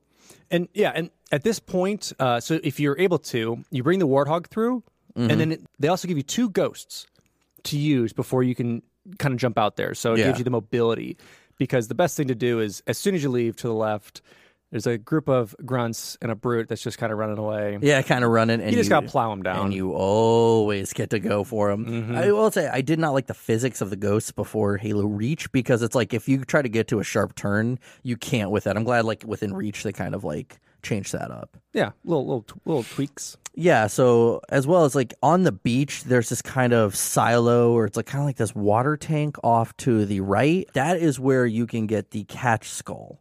Uh, there's a lot more details that go into that. Like you need to get it before you kill those wraiths because Yes. if you because if, you kill those wraiths, it disappears. If the anti-air wraith dies, you cannot get it. Um, and the ways to get it, you have to go on top. Uh, you have to wedge a warthog in there and ride a ghost up it, or kind of grenade jump explosion off of it. Nothing I will ever do. So Yeah, it's- sorry. Yeah, you just got to make sure that you don't kill that anti-air wraith. Um, Otherwise, it'll despawn. Yeah, but so after you do that, you kill the anti-air wraith, all the ghosts, and the regular wraith. You go into kind of that wash, rinse, repeat sequence. You go into that same kind of building. This is where you see a chieftain, and you know, instead of like they're all kind of there waiting for you. So you fight through a chieftain and the rest of these brutes. And then as you make your way down into this new kind of open area, we see drones coming again. Mm-hmm. And once you fight through them, you open up a tunnel. And this time you have a bunch of Marines on warthogs with rockets. Yeah, and, and it- this is the fun ass part. Oh yeah, and because because this is where like you know you, you kill off anything that's there, and like you see that there's a bunch of mongooses. Mongoose. Mon- yes, Sir. yes, the mongoose as you know like as ducks fly together, geese ride together. um, as you get to your mongooses, uh, yeah, you notice that like a lot of them are strapped with guys with rocket launchers, just chilling on the back waiting for you. And you're, eh, which, by the way, always drive. Never let a Marine drive because you will flip off the edge of the, the cliff or the beach always. Yes, and it's fun to try that because the AI doesn't understand like the driftiness of it. So they'll try and like stop and turn, and then you'll just kind of skid and just flop over to the Halo side. 3 AIs, when it comes to driving, are abysmal. Absolutely abysmal. And I love it so much.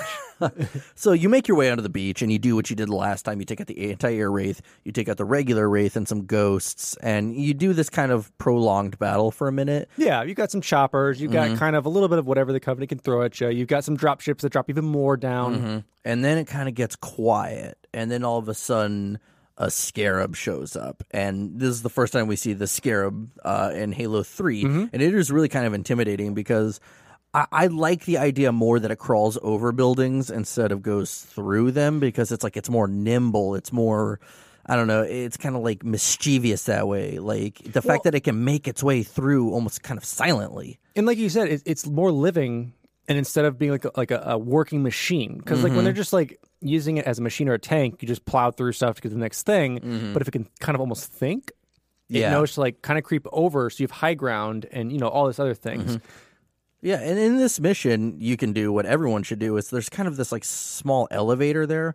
Just get on top of the elevator and jump onto the scarab. That's what I always do. Yeah, so you have various options with it, and you kind of learn the mechanics. So you can do mm-hmm. that, and up that elevator, you also find a sniper rifle, mm-hmm. and then you.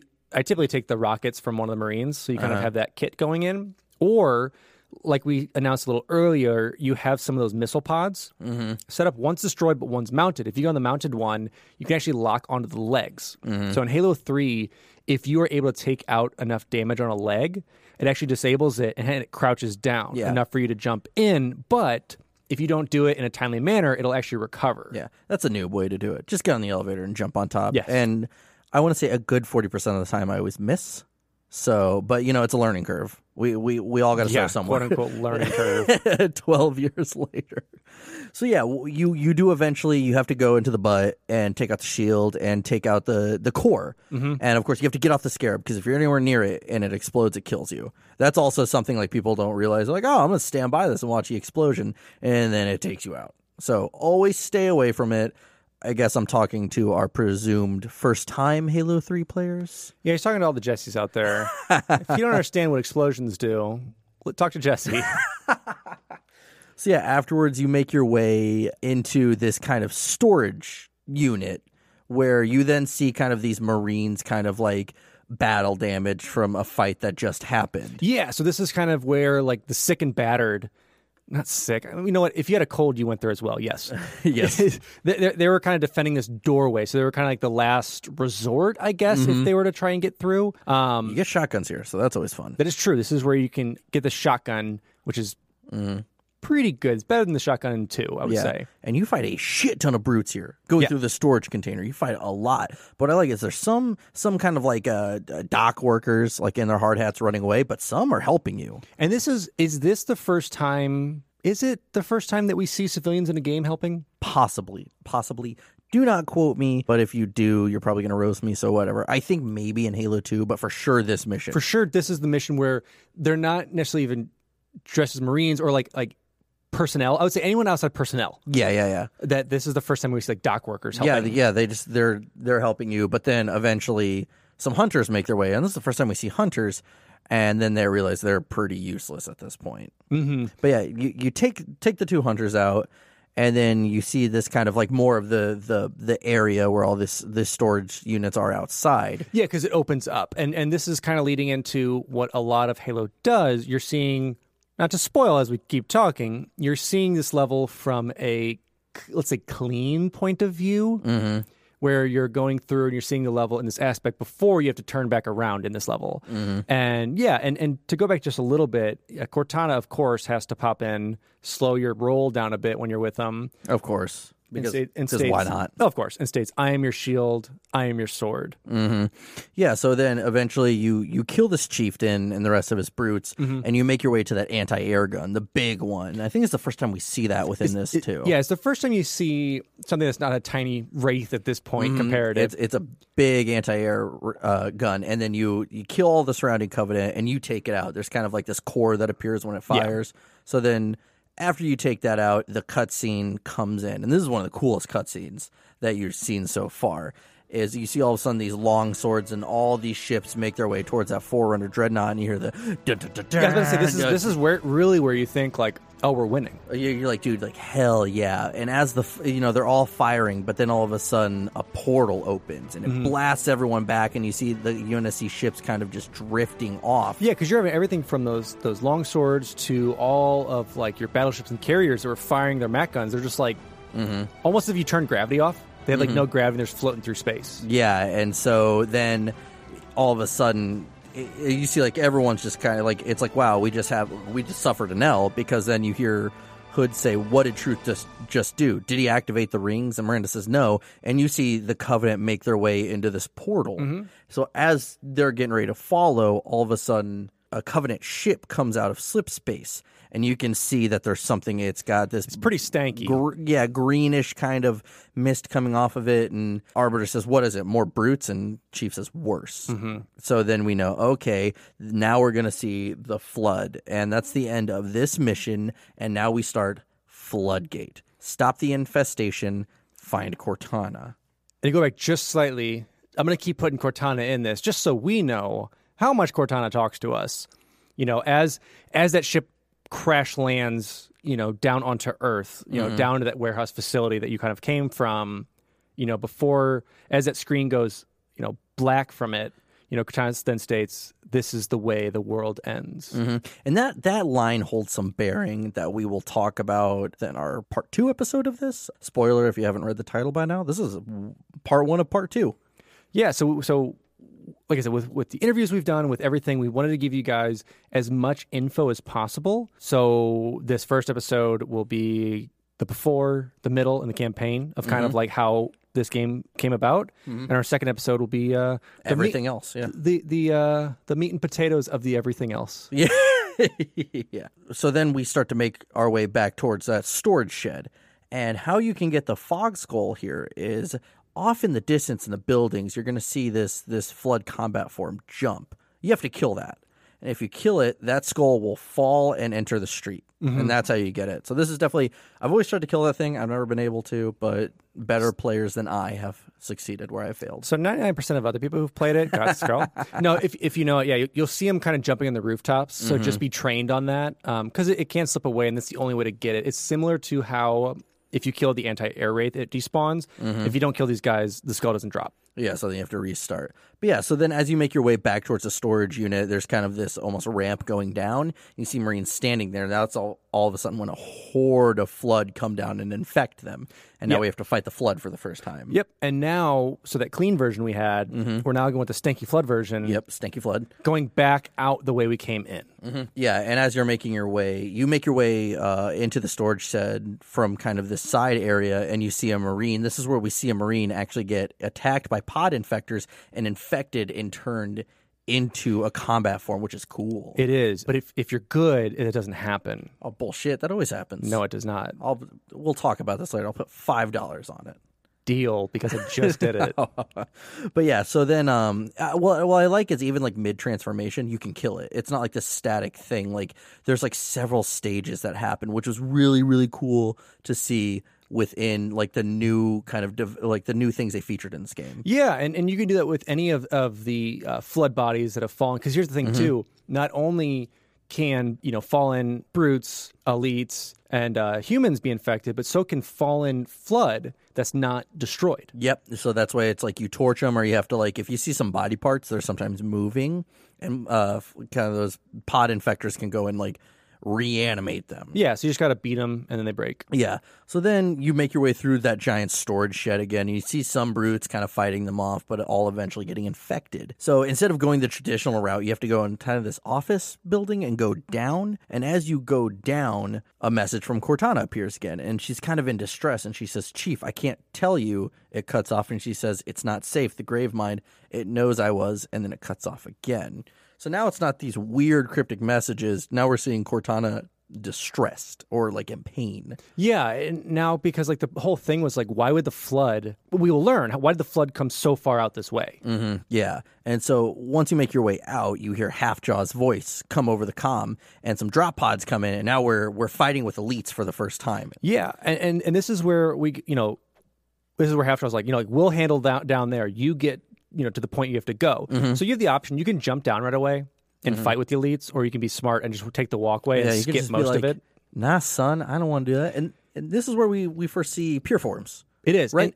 And, and and right before you get to that, if you do make your way all the way down, uh, it's that same exact lift that you took to get the sniper. There's a sword there. A sword. Mm-hmm. I a did sword. not know that. Sword and a plasma rifle. Good to know. Yeah, okay. Well, I'll remember that next time I play this for whatever reason. But yeah, so then we we see that the elites are talking and they're like, "How did this uh how did this ship get through our all our hundreds of ships?" And uh, one of the elites says uh, to the arbiter like, "They're evolving." So now we're seeing how like they're working this ship and making their way through, and they're now on Earth, and everyone's kind of shitting their pants over it. Even the elites. Yeah, which is which is is huge for people who you know before could say you know they're like we can best this. We have energy mm-hmm. weapons. We have energy swords. Like we can handle all this, and we have energy shields. Mm-hmm. All energy, all the time.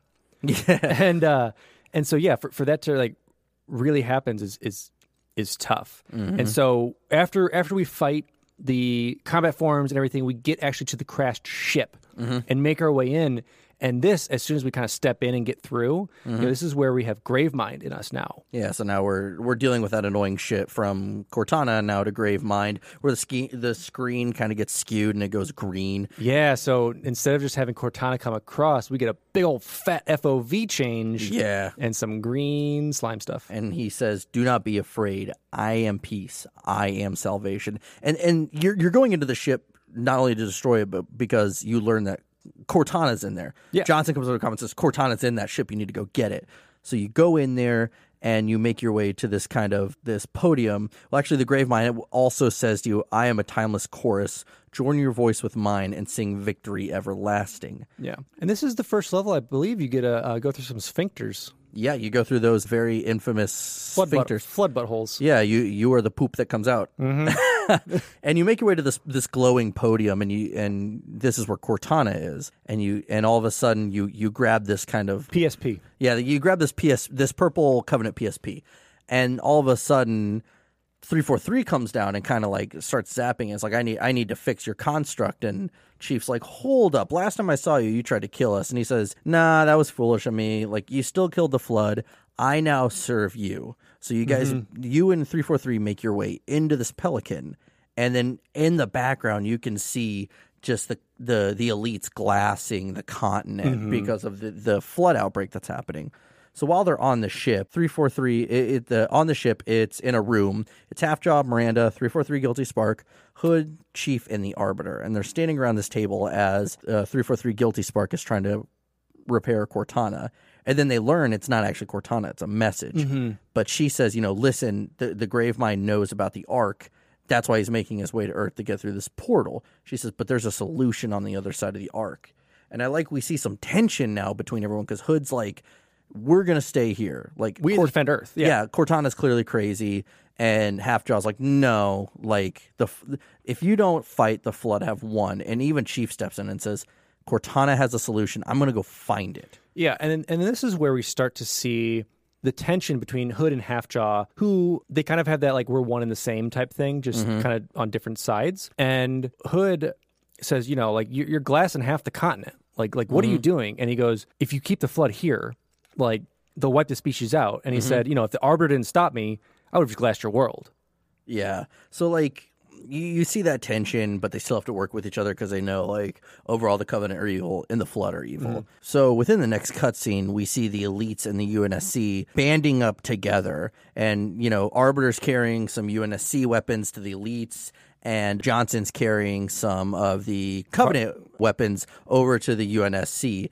And like even the elite see Johnson carrying their weapons, and they kind of like stand almost like attention. Yeah, it's it's such a cool scene because they're they're in like the bay of the Covenant ship, and so yeah, you're seeing like Mm-hmm. there's Covenant vehicles, there's UNSC vehicles. yeah, Johnson's carrying over some carbines and Mm-hmm. a beam rifle, and yeah, like both sides are like, whoa, whoa, are we we're actually working together type thing? Yeah, And- they can't. They kind of can't believe it, but they have to. yeah, And and then that's when uh we see Hood leave on a Pelican, Mm-hmm. kind of saying because Hood people do have to stay behind to defend Earth because there still is Covenant on Earth. yeah, and, and and he is the face of it, so Mm-hmm. like he has to kind of be there for it. And then yeah, so they all these Covenant ships go through the portal and they go on to the next mission. So now we're at the next mission, the Ark. Search the waste for the cartographer.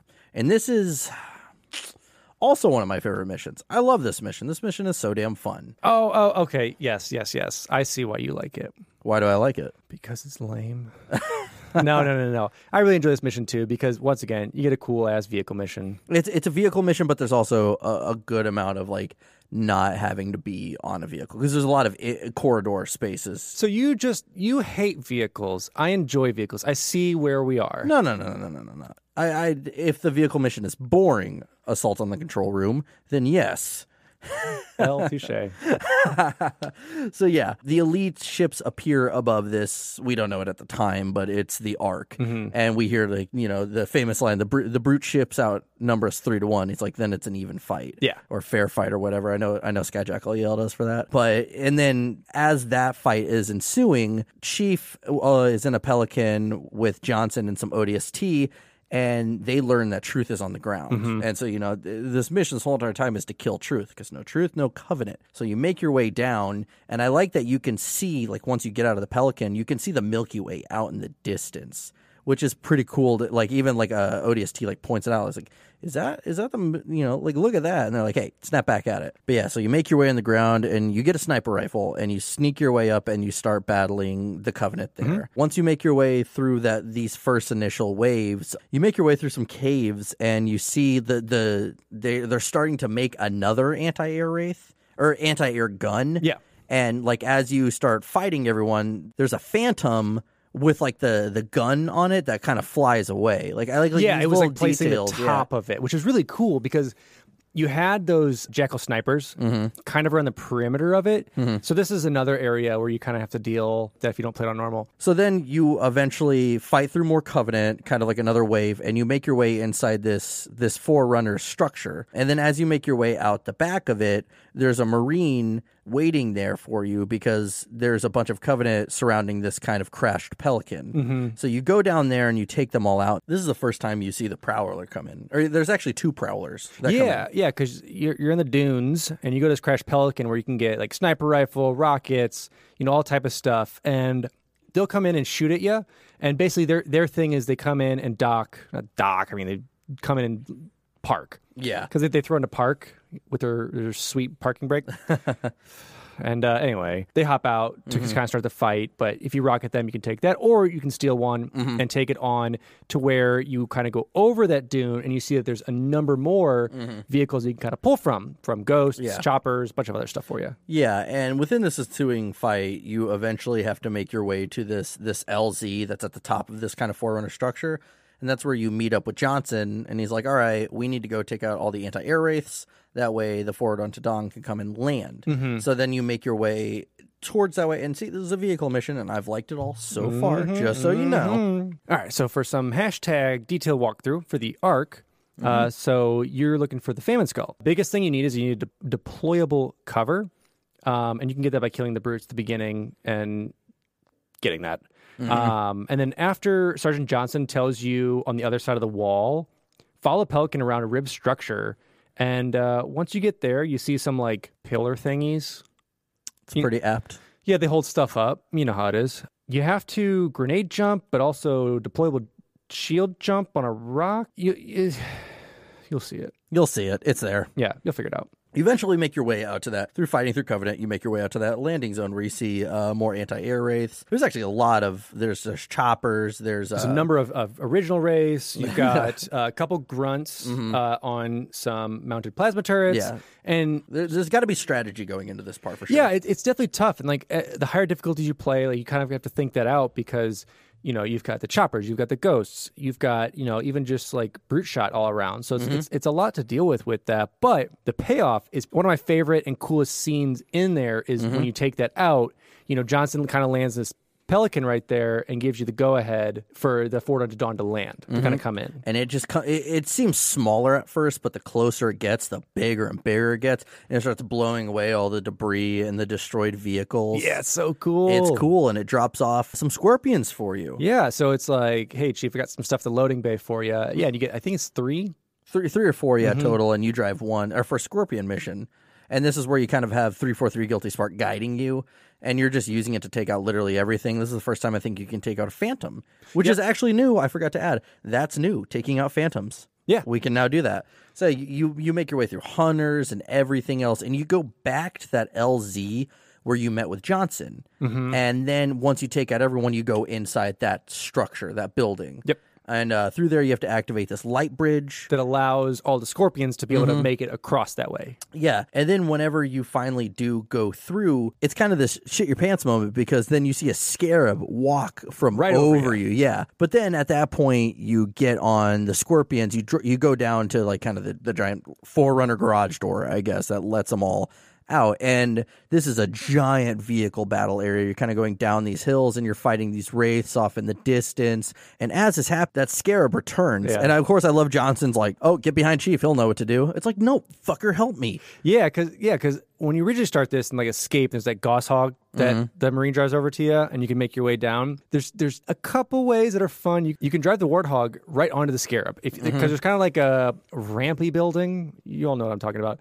It's it's like a building has an interior, but then there's a ramp that goes up. Yeah, and so yeah, you can take your Gausshog right over on top of the Scarab, or do the safe route and use a Scorpion to kind of shoot the butt off, or shoot the legs down, shoot that Scarab butt, knock it off, shoot the plating that it has on there, and then take it out. Yeah, and it's always risky doing it with the scorpion too, because when it lowers and you ditch that scorpion, sometimes you'll come back and it's done. Or what I've what happens sometimes if you're directly under it, the uh, the scarab will lower itself onto the scorpion, just Yeah, destroy it, yep. or just low enough you get stuck and you can't then get it get it like get it back after it's been damaged. But yeah, so after you destroy that scarab, you make your way up kind of this ramp back into a for a different forerunner structure. Yeah, with a couple covenant that you got to take out, and you have the option you can force that tank on up those stairs, As far as humanly possible. or like I did today, you can just walk it. yeah. So yeah, so as as Guilty Spark tries to open this door with his blue beam, you have a, a marine He's like, oh, I can, I can take a peek at that if you want. I'll take a look. And he zaps the shit out Yeah. Spark just looks at him and zaps, and he's like, "What the hell?" And so Spark opens it and gets you through, and you make your way through. And this is where we come across a room as we're making it through, Mm-hmm. and there'll be plenty of rooms around here, yeah, lots of rooms. as I'm going to say, with our hashtag detailed walkthrough. Mm-hmm. Uh, so what you want to do? There's rooms above that. You'll need a grav lift to shoot you into that room, and once you're there, cowbell skull. Cowbell Skull, just so you guys know. just so you guys know. Um, but yeah, it's it's once you're through that area, you'll go into the room with a bunch of sleeping grunts and a, a very saucy scene, I might Mm-hmm. say, in the back right corner of the room. You'll find the legendary brute himself pissing. Mm-hmm. Um, there's a lot of lore behind this brute. I think we're going to do a whole episode dedicated Yeah, to who this brute is. It's really a whole episode. I mean, because honestly, who doesn't pee? Because that's the big thing, and and that's what we want to find out. So yeah, so always kind of like I I never expected that as a kid playing this. You're like, whoa, like why is this brute pissing? Yeah, it's, it's kind of like a funny, weird moment of it because yeah, Mm-hmm. you have a bunch of like I don't know, eight to ten sleeping grunts around, and then this dude in the corner is peeing, and it's like one of those times where you can just kind of go up and wallop him in the back. Yep. Which is rude as fuck, by the way. It's Don't fine. do that. Slop, slop him right in his own piss pile. But yeah, so then you make your way throughout these corridors within this Forerunner structure, and you find yourself out in this kind of open, I don't want to say bay, but this kind of open area where these controls are. Mm-hmm. And uh, you activate it, and a, and a map comes up, and you find out that, you know, now you it's official. You find out what you're on is the Ark. Spark confirms it, like, oh, yep, this is the Ark. You find out you're, I don't know how, hey, you're far enough away from the the Milky. It's like a couple light years away from the Milky Way. I think it was I think it was like two million to the eighteenth power or something like light years away. Yeah, let's let's. I'll take your word for it. I don't remember off the top of my head, but then the Covenant come and they attack. So you mm-hmm. have to make your way back in the structure and make your way towards this LZ. And this is really cool because you want to talk about that brute pack mentality. You make your way out into this uh, kind of the same open area that you were, and there's a chieftain just kind of like resting on one knee, waiting for you. And there's a group of uh, brutes surrounding him. So basically, it's a one-on-one battle. It's like, all right, like let's see who's who's the best here. You can you take him out, and then you take out the rest of the brutes too. Again, I, I thought that part was so cool. But yeah, so then once you defeat all the brutes in the surrounding area, then Johnson's Pelican comes down. But then you see um, all these Sentinels come up, and everyone starts freaking out. But three four three Guilty Spark is like, nope, nope, don't worry about them. They're fine. But yeah, so once you realize that those Sentinels are safe, Chief gets on the Pelican, and the mission ends.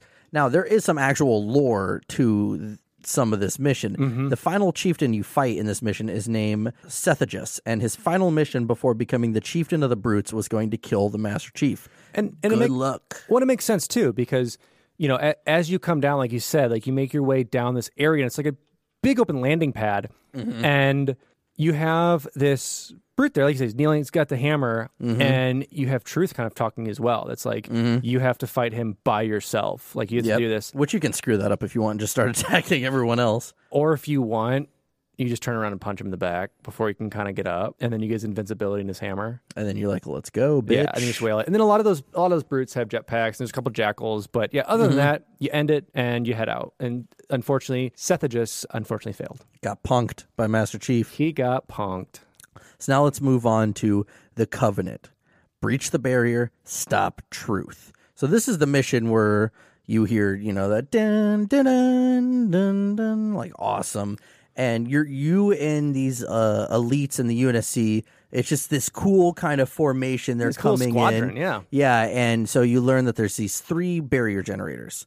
And if you break down, you know, disable these generators, you can get behind this this giant shield and get to truth because he's held up in this forerunner tower and he's trying to activate the ring. So as you're you're in a pelican and as you're making your way onto towards the beach, the pelican behind you is shot down by an anti-air wraith and it mm-hmm. crashes into the one with chief and it's kind of a bumpy landing, not a crash landing, but a bumpy landing. Yeah. This is the first time you get that Spartan laser. Yeah, and, and so the the big thing is like they take the, each each pelican was carrying a warthog, Mm-hmm. so they'd actually knock your warthog off. You land, yeah, Spartan laser, Mm-hmm. and so this is the first time you get to use that and like figure out what it does. Mhm, Yeah, and it's pretty cool. You take out, you know, the you can take out the anti-air wraith with it, or you, or there's also uh, turrets there. Yeah, just a couple turrets. turrets there firing at you, so you can take all of that out. If you're noob like me and you don't know how to take over that anti-air wraith, a pelican will come down once you've defeated all the covenant in the area, and they'll drop off a warthog for you. Mm-hmm. And so then you have to then make your way up this kind of hill towards this kind of beach mini pond area Yeah, yeah, I would say so. after It's- fighting it's- through a bunch of covenant. It has a waterfall. That's waterfall number I think three. So if you're waterfall tracking, almost there you go. almost every mission has some kind of water in it because of like the advancements they had made with water textures in Halo 3 so they wanted to put it everywhere Yeah, you you want to show it off. You want to see like the splash that mm-hmm. happens when you drive through it. You want to see reflections. You want to see mm-hmm. all those things. So yeah, it makes sense. And so you make your way down into kind of a valley- Ravine? ravine, probably ravine area, valley area, and. This is where you now uh, stumble into some prowlers again, a wraith, and turrets, and a couple other enemies all around. yeah I, I like this mission a lot but it's definitely this is a complicated part but once you get you get through all of that you make your way into the forerunner structure fight through more covenant and you make your way up into this elevator to take out the first shield barrier And each of these is very similar. So this is each of these three shield generators. So it's supposed to be you, Arbiter, and Johnson, each taking all one three, out. yeah, all all into these different teams. Which uh, Johnson and a team, we already know what's going to happen. Yeah. One thing I will tell you uh, that's if if you are struggling, if you're a Jesse, if you're a Jesse and you make your way up to the chieftain, just keep your Spartan laser and just take that bitch out. and just take a one shot on him. Uh, but yeah, so, so so yeah, you make your way into the structure and you. There's two options. You can kind of grenade jump and move barriers around to kind of skip a chunk of the level, mm-hmm. or you have to kind of wheel your way around onto this elevator. Mm-hmm. Yeah. So, but once you get up to the top, there's a chieftain and a pack of mm-hmm. brutes. When you take them all out, then you you shut down the barrier at these controls, and then instantly arbiter, because of course it's like arbiter, his gets done immediately after yours, second place, of course. But but yeah, so then all of a sudden you learn like, uh oh, Johnson's been captured. Yeah, because Johnson's like, oh, wait, you know, we're under fire. We need this and da da da. Yeah, so maybe not captured yet, but they're under fire. So then you have to make your way to that third tower. You have to go out to the very front, to kind of that beach area where the mission started. Yeah, where you got your warthog. Yeah, and then you get hornets though for the 1st mm-hmm. time, and this is the first time we truly get like an actual aerial battle from Halo. And throughout all of this, you're fighting a lot of banshees, and then even on the ground, there's some anti-air wraiths that you mm-hmm. have to battle as well. After fighting through a bunch of phantoms, banshees, and anti-air wraiths, you make your way to kind of this tower structure area where Johnson was originally supposed to be before he got punked. So you take out ev- all the covenant there, but there is this kind of tower up the front. The thunderstorm skull is up there, so that one's actually pretty straightforward. I mean, honestly, you don't got to go anywhere else with our hashtag detailed walkthroughs. Uh, yeah, but yeah. So then we you make your way into the structure with the uh, some elites backing you up, and this is this is exactly like the other structure for the most part. They they do change it up with the enemies that are coming at you. Uh, you fight some hunters in there Yeah. along with uh, some buggers. Yeah, so this, one, this one's a bit tougher because in the previous one you had just uh, high-ranking brutes, some grunts, some jackals. This one you have two hunters greeting you uh, with some brute support, as well as if you make your way to the right, outflood a bunch of drones, mm-hmm. and then as you make your way up and around, fighting a bunch of brutes and get onto the elevator, drones then descend down on mm-hmm. top of you, and you have to deal with that, or just like push the elevator button and just mm-hmm. pray that they go below you. Yeah. So then what happened? You know, you get your way up the elevator. It's that yellow chieftain. Get through them, deactivate the barrier, and then as Halfjaw makes a ship over that tower, like, all right, let's end this. High Charity appears, like that city, that Covenant city from Halo Two, just appears, and it's got that Yeah. what uh that flood that flood stench you were calling it earlier. Yeah, he's got that stanky stench. Yeah, and that then- stanky stench. Then it shoots off uh, some flood turds. yeah, some flood pods, and they and it appears in the room that you're at. Yeah, it actually, actually pierces uh, the glass. And to go back just a little bit, I believe when we're fighting that chieftain, this is the first time that we see Invisibrutes. Yeah, there are some invisible brutes in there, which you're like, uh, what the hell? Yeah. Yeah, But then you have to make your way down outside, you know, fight through all these flood. You have to make your way to that the where the beach is, where that tower is, Mm-hmm. and the UNSC will drop off a scorpion for you. Yep, drops a scorpion. You get a warthog and a mongoose. So you, get, you get the whole family. Mhm. And you have this kind of reminiscent thing that you're going into kind of this snowy terrain, like you're on assault on the control room. Exactly, and, it, and it's the same type of deal where you're fighting the flood, you're fighting the covenant, and you're kind of me- making your way through. Very reminiscent to the last two stories of kind of having that same mm-hmm. story arc of either dealing with the halos, kind of figuring out what the halos are, and working in forerunner structures. Mm-hmm. So as you get to this kind of open area, you're on top of this giant ravine or you know Yeah, cliff. yeah, you're on a ridge, kind of overlooking an empty area, mm-hmm. and then ahead of you is a giant, kind of towery mm-hmm. forerunner structure. Yeah, and so then two scarabs drop down, and you have multiple ways you can stick in your scorpion. You can get in the hornets. This is definitely like a trickier part because inevitably, if you ditch your vehicle going to kill the first scarab, it's probably going to get destroyed. So then you have to figure out how to get a different vehicle to go to the next scarab. But once you take those two out, Just shoot the legs out and then shoot the butt. you're supposed to make your way into the tower. Mm-hmm. But if you there's and I can't exactly describe the path other than with hashtag detailed walkthrough, you make your way up this kind of uh, railing to the side of it. Yeah, on the left side. And you know, with everything calmed down, if you get make your way to the very very top that you can, the Siege of Madrigal will play. Yeah, turn your volume up a little bit. And you turn around and kind of just see this open, vast area as the Siege of Madrigal will play. And it'll play as many times as you run up there. Mm-hmm. Discord user actually told us about this. So shout out to them. Well, I knew it, but you didn't. I did. cool. Well, I didn't know about that, but either way, I thought that was really cool. So little things like that. Siege of Madrigal is like a minute, minute and a half track, just piano, but it really just kind of makes like just for a second you calm down within that environment and you see everything that's going on. So then you make your way into the tower. Yeah. So so so you land down at kind of the the entrance to it that you see. It's it's it's a kind of a vast opening. But Uh-huh. as as Guilty Spark and as the Arbiter land with you, it forms a light bridge, Mm-hmm. and you make your way across the light bridge into the structure. Yeah, and, and right before you do, Cortana appears and she says, It asked and I answered. For a moment of safety, I loosed damnation on the stars.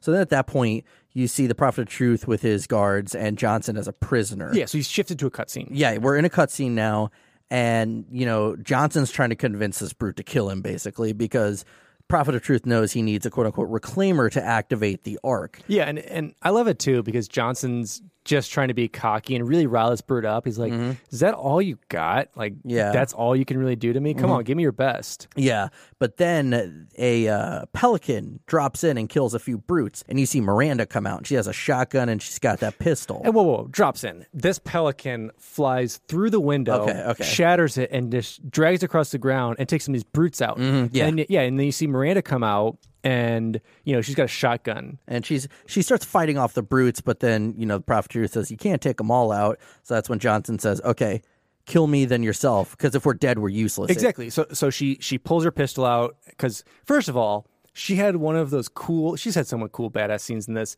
The cool badass scene where she's got the shotgun pointing one way, handgun pointing the other way. Like she's gonna do some sweet Matrix spin and shoot. Yeah. And so as she's like pointing at Johnson, and Johnson's like, "It's okay, do it." She takes some spikes to the back Mhm, and she falls over, and we see the Prophet of Truth himself shot her. with a spiker. Yeah. Yeah, and so clearly at this point Johnson's grieving and he's broken, so he doesn't stop whenever the truth just takes his hand and puts it on the button. yeah, the to basically activate the ring. So at this point, Arbiter and Master Chief have to now make their way to truth. As they're about to, two flood forms appear, and we're like, listen, enemy of my enemy, friend, kind of thing. So you team up with the flood to stop truth from activating the ring. And there's this very long hallway that and a few like corridors that you have to go through to get to truth. Yeah, it's basically very reminiscent of the bridge in CE, where you kind Mm-hmm. of there's like a, there's like a center point that kind of like blocks the way a little bit, and like little alcoves of it. Yeah. you take the bridge, then you get to like certain like control rooms, little rooms between Yeah. it, and make your way all the way across. Now there's a cert there's there's there's these giant light rings that are in the center. I'm not I'm not gonna say the combination because you got to figure that out on your own. But if you go through these rings a certain way, you're gonna get that I would have been your daddy's skull. It's it's like you have to go through like the eighth ring, the second ring, and fourth ring. Not Oh, in uh, exact uh, order. Don't tell them. It's hashtag teaching walkthrough. so you understand what we're saying, and obviously. we want you to experience it just like everybody else. We don't want to reveal too much of it. Exactly. But yeah, jump through some rings, get to that, and then up here on the light bridge is I would have been your daddy's skull, which is one of my favorites. and then you you finally make your way and you see that truth is just kind of like laying there crawling because the flood have have taken everyone out. Mm-hmm. We also see Johnson carrying Miranda, or no, on Johnson. ground with yeah, her, yeah. Johnson's on the ground, closes her eyes, and says, "You know, stop this." So the arbiter makes his way to truth, and you can see that truth is starting to become the flood. But before that can happen, you know, he says, "I am truth, voice of the covenant," and that's when the arbiter says. So you must be silenced, and stabs him in the back, and you hear the the violin screeching in the background. It's like it's just like it's like gurgling death too, which is great. it's such a theatrical moment. Like Mm-hmm. it is like, oh, thank God, it's it's finished. It is, and and it's great too because at the same time you have Chief deactivating it, Mm-hmm. which is always such a mystery to me too. Like it's just like I guess I just put my hand here again. All right, now it's done. Yeah. cool. So after he deactivates it, and after you know we let uh, the Prophet of Truth kind of slip onto the ground, you know, then we have Gravemind kind of bring his tentacles out. Yeah, cool. Because then Johnson carries Miranda to the Pelican, and as as you know, they're going to start fly out, yeah. yeah. The the the Gravemind's tentacles come out. So then you grab onto the Arbiter, or you grab onto the Pelican. Chief does, and then the Arbiter grabs onto Chief. But then Gravemind's tentacles knock you two off, and you have to make your way now back through that kind of that long hall or like that Same- long bridge, yeah, and fight through the fight through the flood now, and they're infecting all of the Covenant that, that you was just previously killed. Yep. Yeah, and, and as you make your way through, like you you start to see, you know, basically the carnage that you had. Mm-hmm. And luckily, if you have the arbiter with you, if you're playing single, he's got a sword. At Mm-hmm. this point, you probably have the hammer from taking it, it, it from there. And so as you make your way through the bridge and fight stuff, and as you're exiting, you have Cortana jump back in again and says, "I'm a thief, but I keep what I steal." So you, you keep going through.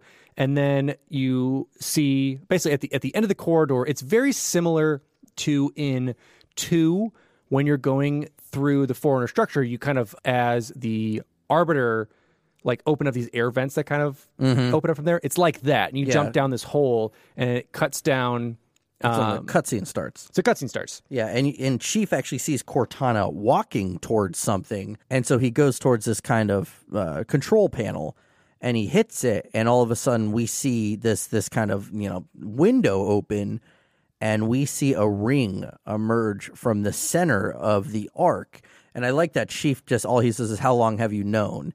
and Guilty Spark shows up and he's like, I haven't really known, but I was hoping that this would happen. Yeah. So Chief says, We're going to light that ring. We're going to destroy the flood. And, you know, and he- 343 is like sweet badass. That's what I need. Back in action, baby.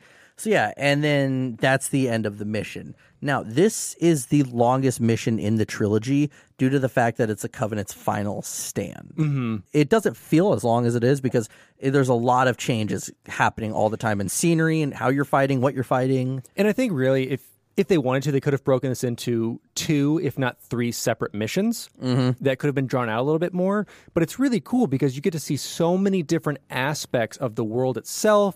You've got uh, vehicle combat you've got various different weapons you've got the flood and you've got what i don't think anyone would have expected for the flood to team up. And that's what brings it back to the intelligence of you know they're evolving. Mhm, Yeah, absolutely. So yeah, now we have uh, one of the greatest missions ever created from the Halo franchise. Cortana, cleanse high charity, save Cortana. That was sarcasm, by the way. No I- one I- likes this mission. I was double checking with you because you hate vehicle missions and you must love flood missions. Yeah, so we see that Chief takes a Banshee into High Charity and he lands in there and begins a search for Cortana. Now, I know that we kind of have this wash, rinse, repeat, or you kind of get lost within some campaign missions. This is one of them. This one, you get lost, you get confused, and it's really kind of almost difficult to give you an accurate walkthrough of it. I I really enjoy this mission though.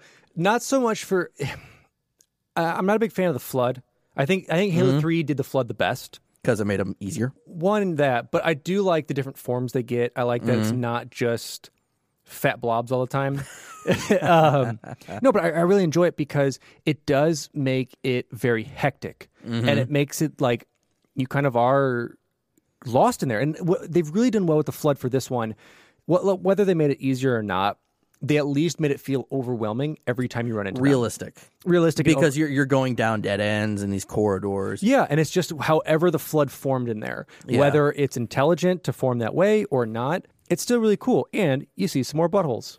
Yeah, make your way through a lot of buttholes. But yeah, as you make your way to the heart of the city, you're searching for Cortana, and uh, the Gravemind begins to taunt taunt you and speak with you. And then as you're even like, and also on top of this, you see Cortana like crying and breaking down. So you're really kind of like worried at this point. You're like, can I save her? Is the Gravemind going to get to her?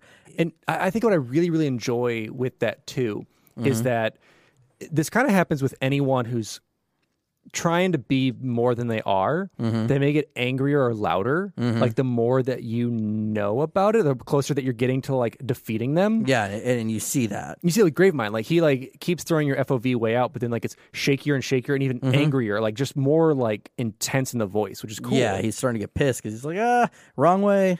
You know, you play Yeah. the hot and cold game. You're like, cold, cold. I swear, bro, you're cold. yeah, go that way. So yeah, you you make your way through more and more corridors. Definitely, like the scenery is pretty beautiful. Seeing like what's happened to High Charity. yeah, it's, it's really grotesquely beautiful. Mhm. yeah, and you have like these kind of sacks on the wall that if you hit them, they explode and infector forms come out. Mm-hmm. But overall, like there's not a lot. There's not that many unique places within here. I guess what what I really like is some of the hidden weapon alcoves. Mm-hmm. I think one of my favorites is so there's eventually like a service tunnel, I guess mm-hmm. you would say, that has like an opening you go through. Mm-hmm. But if you go through one that's not the one you're supposed to do, there's a flamethrower in there. Oh, duly. As I said, it's like I, I've kind of learned that general path that just gets you to Cortana quickly. Mm-hmm. So that's one I've always taken. But I know like there is one unique area. It's like kind of this open area. It's like this reactor room where like there's these bridges. But once you pass through there, you find yourself in these hallways and you make your way down through those hallways. Mm-hmm. And this is where we're getting like more and more weird, crazy messages from Cortana. She's saying She's saying that she is a monument to all your sins. She's saying her her her like service number. But finally, you make your way into this room and you kind of see this like this holographic dome on a table, and you go there, and now you have finally truly been reunited with Cortana. Yeah, because you basically shatter that matrix that's over mm-hmm. her. And this is kind of a really heartwarming scene, is where Cortana's laying there on the table and she's saying she's broken, but you found me. And something that really it's very subtle but humanizes Chief is he he gets down to her level. Mm-hmm. He he gets down and puts his hands and head on the table to really kind of come down to her level and make her feel, you know, like she's not crushed. Like it's subtle, but it it stands out to me. And he, and, he, and he brings back like her own words. Mm, He's like, when I make a promise. yeah, when you make a promise, I follow through with it. Like I, I don't break a promise, basically. Mm-hmm. And one thing I really like with this that may even just be a little homage to kind of uh, the flood, the mm-hmm. book. We see in that that Keyes keeps repeating his service number mm-hmm. and everything to try and stay out of being a, a Gravemind. Yeah, and, And so Cortana doing that same thing is mm-hmm. kind of like trying to stay away. Like this is the last resort. I have those are the things I have to remember. It's really interesting. Yeah. So then Chief confirms with her that she still has the index from the first Halo in Combat Evolved, Mm-hmm. and they make their way out. And so to destroy the city and all the flood on there, she tells him override these reactors and and destroy the city. So kind of you know that's like the cliche thing to do in Halo: override the react the engine reactors. Yeah, just just override uh, reactors. I, just shoot them or blow them up, and that overrides it. Yeah, and so then you do that and you get the hell out of there. And as you do, again, it's you're you're going back through the level you just came Yeah. through. So you're seeing everything again. You see uh, Cortana says there's a friendly on my my nav. Like she's like, who the hell is crazy enough to come down here? And I love you see Arbiter with a freaking flamethrower just, going to town. Torching up on top of this like fleshy hill. But yeah, so then you guys make your way into a pelican, and as you try to escape, the the Gravemind kind of tries to grab at you one last time, but you make your way out, and that's the end of Cortana. Oh, and then one thing with Cortana though, I want to make sure. Obviously, we get these in mm-hmm. because this is really why the people tune into us is our hashtag detailed walkthrough. So if you're looking for the tilt skull, mm-hmm. which is in Cortana, so you need to go to the circular room where Cortana says it was the coin's fault. I I also wanted to, find a term- terminal there. yeah, Spoiler. spoiler for it. I wanted to make you strong, keep you safe. So what you'll do is you'll jump around a bunch of different walls, and then you'll see some flood material, mm-hmm. and then underneath this platform near the terminal, you do that, and then you walk up the extruded flood tentacle on there, and you get the skull. Yeah. So so some trivia about this this mission is this mission was gutted and completely rebuilt in about three weeks, only a few months before the game would launch. And I know I have my negative opinions about this, but this mission would go down as one of the worst missions in the franchise, and a lot of Bungie developers even agreed with that. They said like this mission was rushed, we just had to get through it. This this level was designed to mirror aspects of High Charity and Halo 2, but during its redesign, part of the level was used in Floodgate. So it kind of all worked out. And I can understand why people don't like this level. I mean, it it's definitely understandable because, like we said, it is confusing. Mm-hmm. It's tough. It's it's some jumping puzzles, like very minute jumping puzzles. But if you are going for like the tilt skull, it's obviously a couple with which is fine for the skulls. I'm fine with the jumping puzzles for those. But there's a couple where it's like if you miss a jump, you got to go around again and like back up and jump Yeah. across. And it's just overall gameplay. You're like, eh. Eh, yeah, it's it's it's wash rinse repeat is an understatement. But I do love if you think of it the way of like how hectic and chaotic and like I don't know, like pressured you feel. You're like, I have to get through this. Like, oh no, there's like pure forms here, and then you've got some like brute forms coming up, and it's Yeah. like it's, it's it is pretty neat. I do, I do. It is a bad. mm, It's okay. It, the feeling is good. The layout of the mission sucked. I agree. But what can you do? Now let's move on to the final mission Halo Light the Ring, Destroy the Flood. So a pelican with Chief, Cortana, and the Arbiter passes the Shadow of Intent, and Halfjaw insists that Arbiter get it, you know, gets the fuck out with him. But he says, you know, this is a fight we have to see through. So mm-hmm. Cortana confirms with Johnson that he will be landing the Forward Unto Dawn around the edge of the the, the ring because they're going on to the new ring Yeah. we're gonna land the forward on the dawn there. That way we have a way to get out of there. So you land the pelican and you begin your final effort to activate the ring. Now you can find the mythic skull on the cave to the right. Hashtag detailed walkthrough. Yeah. Well, and, and hon- honestly, like that one's it's pretty tough to get to because what you don't want to do is you don't want to go left. Don't know. Uh, common misconception, friends. Do not do that. Go to the right. Yeah. Not straight, but to the right. Now you you head to the control room where you can activate this ring, and it's very reminiscent of Assault on the Control Room in Halo Combat Evolved. You see that giant tower that you have to make your way up to. But as you go, all these flood pods start coming in, and it's like randomly generated weapons with these floods. So some of them have a rocket launcher, some of them have a, a gravity hammer. And it, it randomly generated to a point. It depends on your difficulty mm. because otherwise it's the same weapons for each. Yeah, but it's it's like unexpected that they're just holding whatever. They're like, cool, here's a gravity hammer, here's a shotgun. Like, doesn't matter. You're kind of screwed there, regardless. Like looking at it at the perspective of like a regular person, I guess. But you you fight through all these flood, and you start making your way up the tower. Yeah, and, and the tower is is very reminiscent, and it's the same exact tower that you're kind of going through in CE mm-hmm. and 2 mm-hmm. uh, that you kind of make your way. Actually, very reminiscent of CE when you make your way, and you have to kind of like snake your way around. So mm-hmm. you have to go from like the right side, kind of under a walkway to the left, and up and up uh-huh. and up, and you make it to the top, and that's where you come to a locked door where you need to get into. Yeah, and you meet up with Johnson there too. Yep, and Johnson is uh, not with you yet. Oh no no no, I lied. Yeah, he's actually up top with Spartan laser. Yep. And so he is actually firing down upon the flood, and it's kind of a wave defense. so you have Mm-hmm, to make sure that you kill all the flood around there. And once that's done, Spark will come in and open the door because the big thing is like we can't have flood in there. We can't have Mm-hmm. Yep. flood into you know our next area. Mm-hmm. One cool thing you can do though, if you want, if you're able to jump on the doorway and then jump on a pillar next to it, you can actually jump over the snowbank where Johnson is and just hide behind him There you go. and wait for him to do what he does. There you go. But yeah, so once you wipe out all the flood there, you make your way.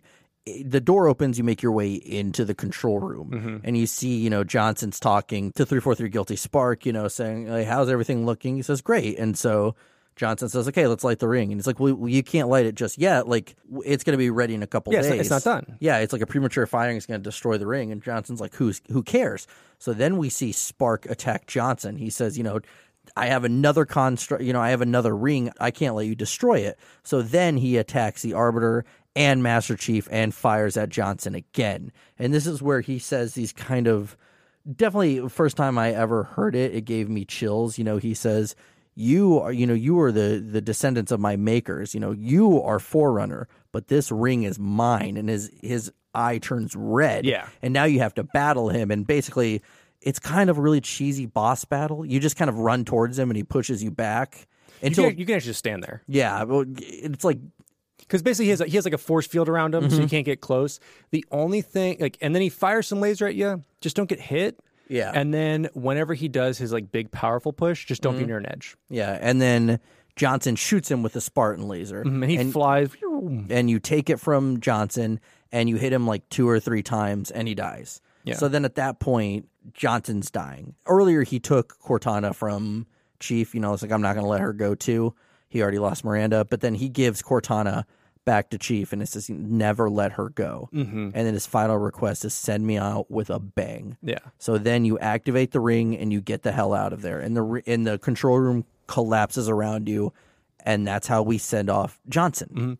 And fun fact with Johnson, before he kind of like dies when you're playing, Mm-hmm. you can swap weapons with him first, and then when he dies, just like flings it out of his hand and just throws it. Uh-huh. It's pretty great. um, so yeah, so so you, so you make your way out uh, of there, and you just have, I believe, you just have an assault rifle. Yeah. When you exit, and you make your way around, and you eventually pick up a plasma rifle, whether you like it or not, and you kill a couple brutes out there, and make your way towards where or brute forms Yeah, yeah, brute Shit, combat forms. Brute combat forms. And you make your way out to where you came in. Mm-hmm. Now, here's two things. One, you now have, since Guilty Spark kind of set all the Sentinels against you, it's the same thing with like CE. You're fighting Flood and Sentinels. Yeah. But if you set up those auto turrets that were sitting there, they will also attack you. Oh, never thought about that. Yeah. So, so you have to make sure that either when you use them, you destroy them. Or you just don't use them at all. Mm-hmm. And then you make your way up the snowbank where I kind of said you could get the Johnson before and you had the Spartan mm-hmm. laser. You make your way around there because you realize that, you know, as Johnson came here with the Forward Unto Dawn, mm-hmm. that it's uh, still here and you Yeah. have a way off the off the ring. And, and Johnson left his warthog, Warthog. there. Yeah, and so then you get in the warthog and you get in one of the most legendary runs that we will probably ever see in the franchise, and that's the the Halo Three trench run. And all of a sudden, you start hearing the the music, the and it's like I think everyone has a fond memory of this because it's just a badass scene of you're driving through these areas that are unfinished yet, and the Yeah. ring is collapsing around you. And I think Da- Dan Miller, when we talked to him, he said he had a huge hand in this, and he had a lot of fun doing this one. Yeah, and he, he was saying that you know he he kind of took this on and he had people over at his mm-hmm. desk while he's doing this, and every time people would fail and it would get it would be too hard, he'd have to actually go in and custom code each piece that fell, each tower that went, and it, it- really interesting to see like really what went into this trench run to try and live up to that Halo CE first one. Yeah, and you you keep, you go through. Um, I know that you can find the grunt off on a ledge there, the the hidden grunt that was like in Halo CE, and he uh, he makes fun of you for being kidnapped as a child soldier, but then says, "Hey, if you save me, I'll polish your helmet." And he says, "I have the fist of Rukt." Which, by the way, I think that's one of the only times we actually hear that in the game said. So I got like really excited. I was like, "Ooh, fuck yeah!" Yeah, it's pretty sweet. Mm-hmm. but then you know once you make your way you make your way out it's kind of it's a wash rinse repeat thing you just go through these kind of tunnels these ramps finally after this badass run you see the Forward Unto Dawn in front of you and you hit a ramp and you go inside the Forward Unto Dawn and we see an amazing cutscene afterwards where it's the the warthog flips and you see the arbiter and chief fall out of it. And as they both get up to go finish this they kind of give them give each other that nod. And the arbiter makes his way towards the front and chief puts cortana in kind of this pedestal. But he almost you know as the Forward Unto Dawn is fleeing its way out towards the portal chief almost falls out. He eventually saves himself and crawls his way back up. And we see kind of that really cool shot of him standing up looking Oh, at her yeah. with the Ark in the background and he finally sits down by the the podium and she says you know if we don't make this and he says we'll make it. And mm-hmm. then she says it's been an honor serving with you john. And that's i think the only time in that bungie trilogy we hear him called john. Yeah, so- which which i think is kind of really heartwarming moment. So then the narrative changes and we see you know lord hood giving a, a speech at a memorial several months later and it flashes back to show only part of the Forward Unto Dawn crashing into earth's ocean Yeah, as he's kind of giving a speech about Mm-hmm. you know all we've lost for this war, and uh, and it's really cool because when you first initially see it, you're like, what's that chunk of like space Yeah. debris? And you have these uh, Marines or you know engineer Marines, whatever you want to call them, go out and they cut a hole uh, in the ship, and the Arbiter pops out. They're almost kind of surprised to see him, Yeah. but no Chief. Yeah, no chief, and so it's it's Hood giving this this speech honoring the dead, and so you know by the end of it they give the twenty one gun salute, and uh, Hood meets up with the Arbiter and says, "Listen, I can't forgive you for what you did." But I can, but I thank you for standing by him till the end. And they shake hands, and he says, "It's hard to believe that he's gone." And, Yeah. and then the Arbiter looks up, and he he gives that kind of famous line, "Were it so easy." Yeah, And at that point, then he makes his way, the Arbiter makes his way into the ship and talks to Halfjaw. yeah, yeah. So, so he makes his way over to this Covenant dropship. You, uh, you see come in, Yeah. and, and gets on there, is talking to Halfjaw, and Halfjaw's, you know, saying, you know, I, I really want to see what our home is like now. Yeah, it's, he says everything's so different without being under the prophets. Mm-hmm. And so they make their way back home. And then you see that this kind of this memorial on the it- very is it like a pelican wing? Is I that what think it is? so, yeah. And you see all these faces on these pictures these faces, including Miranda and Johnson. Johnson. and you see 117 scratched on the side. Yeah, and then a message appears on the screen from Bungie. You think this is the end of the game. And the message says, quote, Thanks to the player for playing Halo 3, and thanks for being a part of the engine that drives us towards our ultimate goal of world domination. Thanks for giving Bungie a community that has kicked ass throughout the years and will continue to kick ass for many, many more. Love Bungie. And and then so after this, screen goes to black, and we're done. Yeah, we have some credit. You know, you think, okay, that's cool. We have Yeah, some you credits. think that's it. And after the credits, we see the back of the Dawn. Mm-hmm. The only the the front made its way into Earth's atmosphere through the portal, and Chief and Cortana remain in the back, and it's been split in half. Yeah. Cortana, you know, states like, "We did it! Holy shit, we did it! We won!" Yeah, and and you know, Chief's kind of skirting about because he he turns on his his headlamps Mm-hmm. and is kind of going about the ship and seeing, and you see basically where that soldering line almost was. Yeah, yeah. That's kind of just like letting stuff vent out, and you know, then Chief starts to go across the ship, and you know. He's like, we're lost in space. It could, you know, it could take months or years. So Chief decides to find like a cryo chamber, which is Mm-hmm. Get- where we see. Yeah, cryo, cryo tube, and he says, you know, Cortana says, you know, she's going to miss him, Mm-hmm. and Chief says, "Wake me when you need me." And the franchise, or at least this trilogy, ends as it starts Mm-hmm. with Chief in a cryo tube, and you know that's it. So let's talk about, you know, that's the end of the game, or Yeah. at least that's the end of the game from easy to heroic. so a little bit of a uh, little bit of some trivia on this one. Uh, the map you drive on for the final Warthog run is the same map in the Silent Cartographer in Halo CE, which that's just so lazy, Bungie. Reusing map design, it's so lazy. Come on, guys.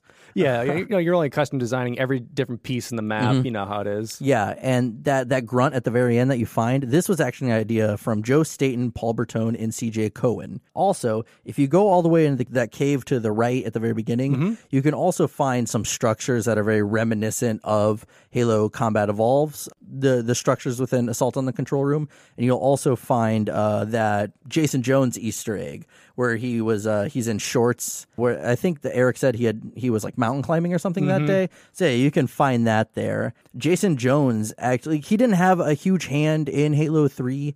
He really just oversaw a lot of things, but he did help work on the flood attached to the tiles that were flipping and falling. Oh, so, cool. so that's just something Dan kind of let us know, and I think that was really really cool. Yeah, and so if you made your way through all this and you're not a Jesse or Alex, and you actually did this on Legendary, Mm-hmm. uh, you actually get the Legendary ending. Yep. And the Legendary ending shows the Forward Unto Dawn, so the chief portion of it, Hmm? slowly make its way towards a mysterious planet, and it starts to light up at the side of the ship. and then the screen fades to white.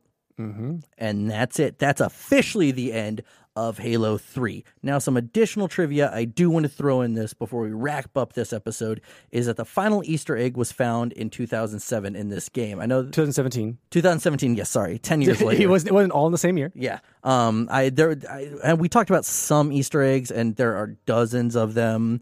But the final one was found in 2017. During the loading screen, you must press down on both joysticks on December 25th. In the ring, the words "Happy Birthday, Lauren" will appear in the ring. This was a message from developer Adrian Perez, who put this in the loading screen for his wife. I love it. Yeah, I mean, I wish I was a good developer and had my hands in one of the most famous games of all time, so I could do something romantic Exactly. but I can't. So yeah, that is it. That is part one. Part one. A first for us. I know we didn't talk about this about halfway through the episode or around the end, but you know, we figured we did so much work for this. We didn't want to really leave any stone unturned, and we really wanted to deliver you guys everything we found out from research. Yeah. And so what we're doing with this, this episode airs, you know, at the end of this week for us Mm-hmm. on Friday, but next week. Yeah. So instead of waiting for two weeks for part two, we're just gonna make make you wait one week, and then you know since we'll have two weeks in between part one, uh, we'll also be releasing our next episode after part two. So you'll have an episode three weeks in a row. It's you guys are spoiled. Let me just Yeah, say you that. guys are spoiled right now. But no, this again, months and months of research going into this three hour episode just for a part one. So I hope you guys really enjoy this. We had a lot of fun recording, researching. It was a blast. Yeah, and, and we do want to give some huge shout outs for people who've been uh, integral into our research, into what Mm-hmm. we've done. You know, we want to thank Dan Miller.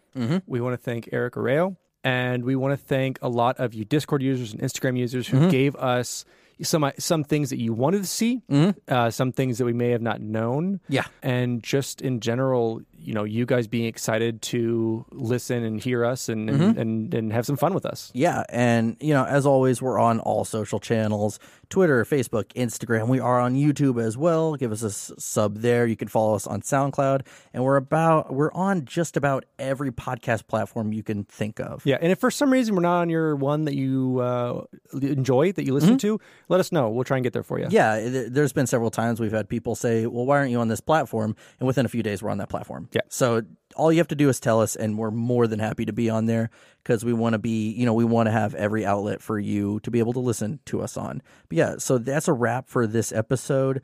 Let us know what you think about it, or if there's anything else you want to hear, possibly in the second part. Join our Discord because if you really want to hear a certain thing, you can always get a hold of us there. Uh, message us for Instagram on a link at any given time. Everyone is welcome. We also had our Halo 3 buffer game night Saturday, and that was a blast. Yeah, Halo 3 game night. Yeah, we was- had our, it we had. Halo 3 game night. It was great. Like we played a lot of the game modes, especially for our next episode. We're Mm-hmm. going to touch a lot on multiplayer and a couple other things. Uh, we kind of want to keep all that not under wraps, but we want to we want to don't want to spoil a lot of the settings we have coming up for our next episode for you. Mm-hmm. But yeah, th- thank you all uh, who come and play with us. Everyone is always welcome, Mm-hmm. whether you are a sweaty competitive player or whether you're just picking the game up for the first time. Like Mm-hmm. we just have some fun. You you know we answer all your guys' questions. Like and it's just been a great community to build with. So Mm-hmm. we're happy to have you. Yep. And with that, I am your host, Jesse Reiners. And I'm your host Alex Kendall. And thank you for tuning in to Finish the Fight, a Halo podcast. Halo. It's finished. No. I think we're just getting started.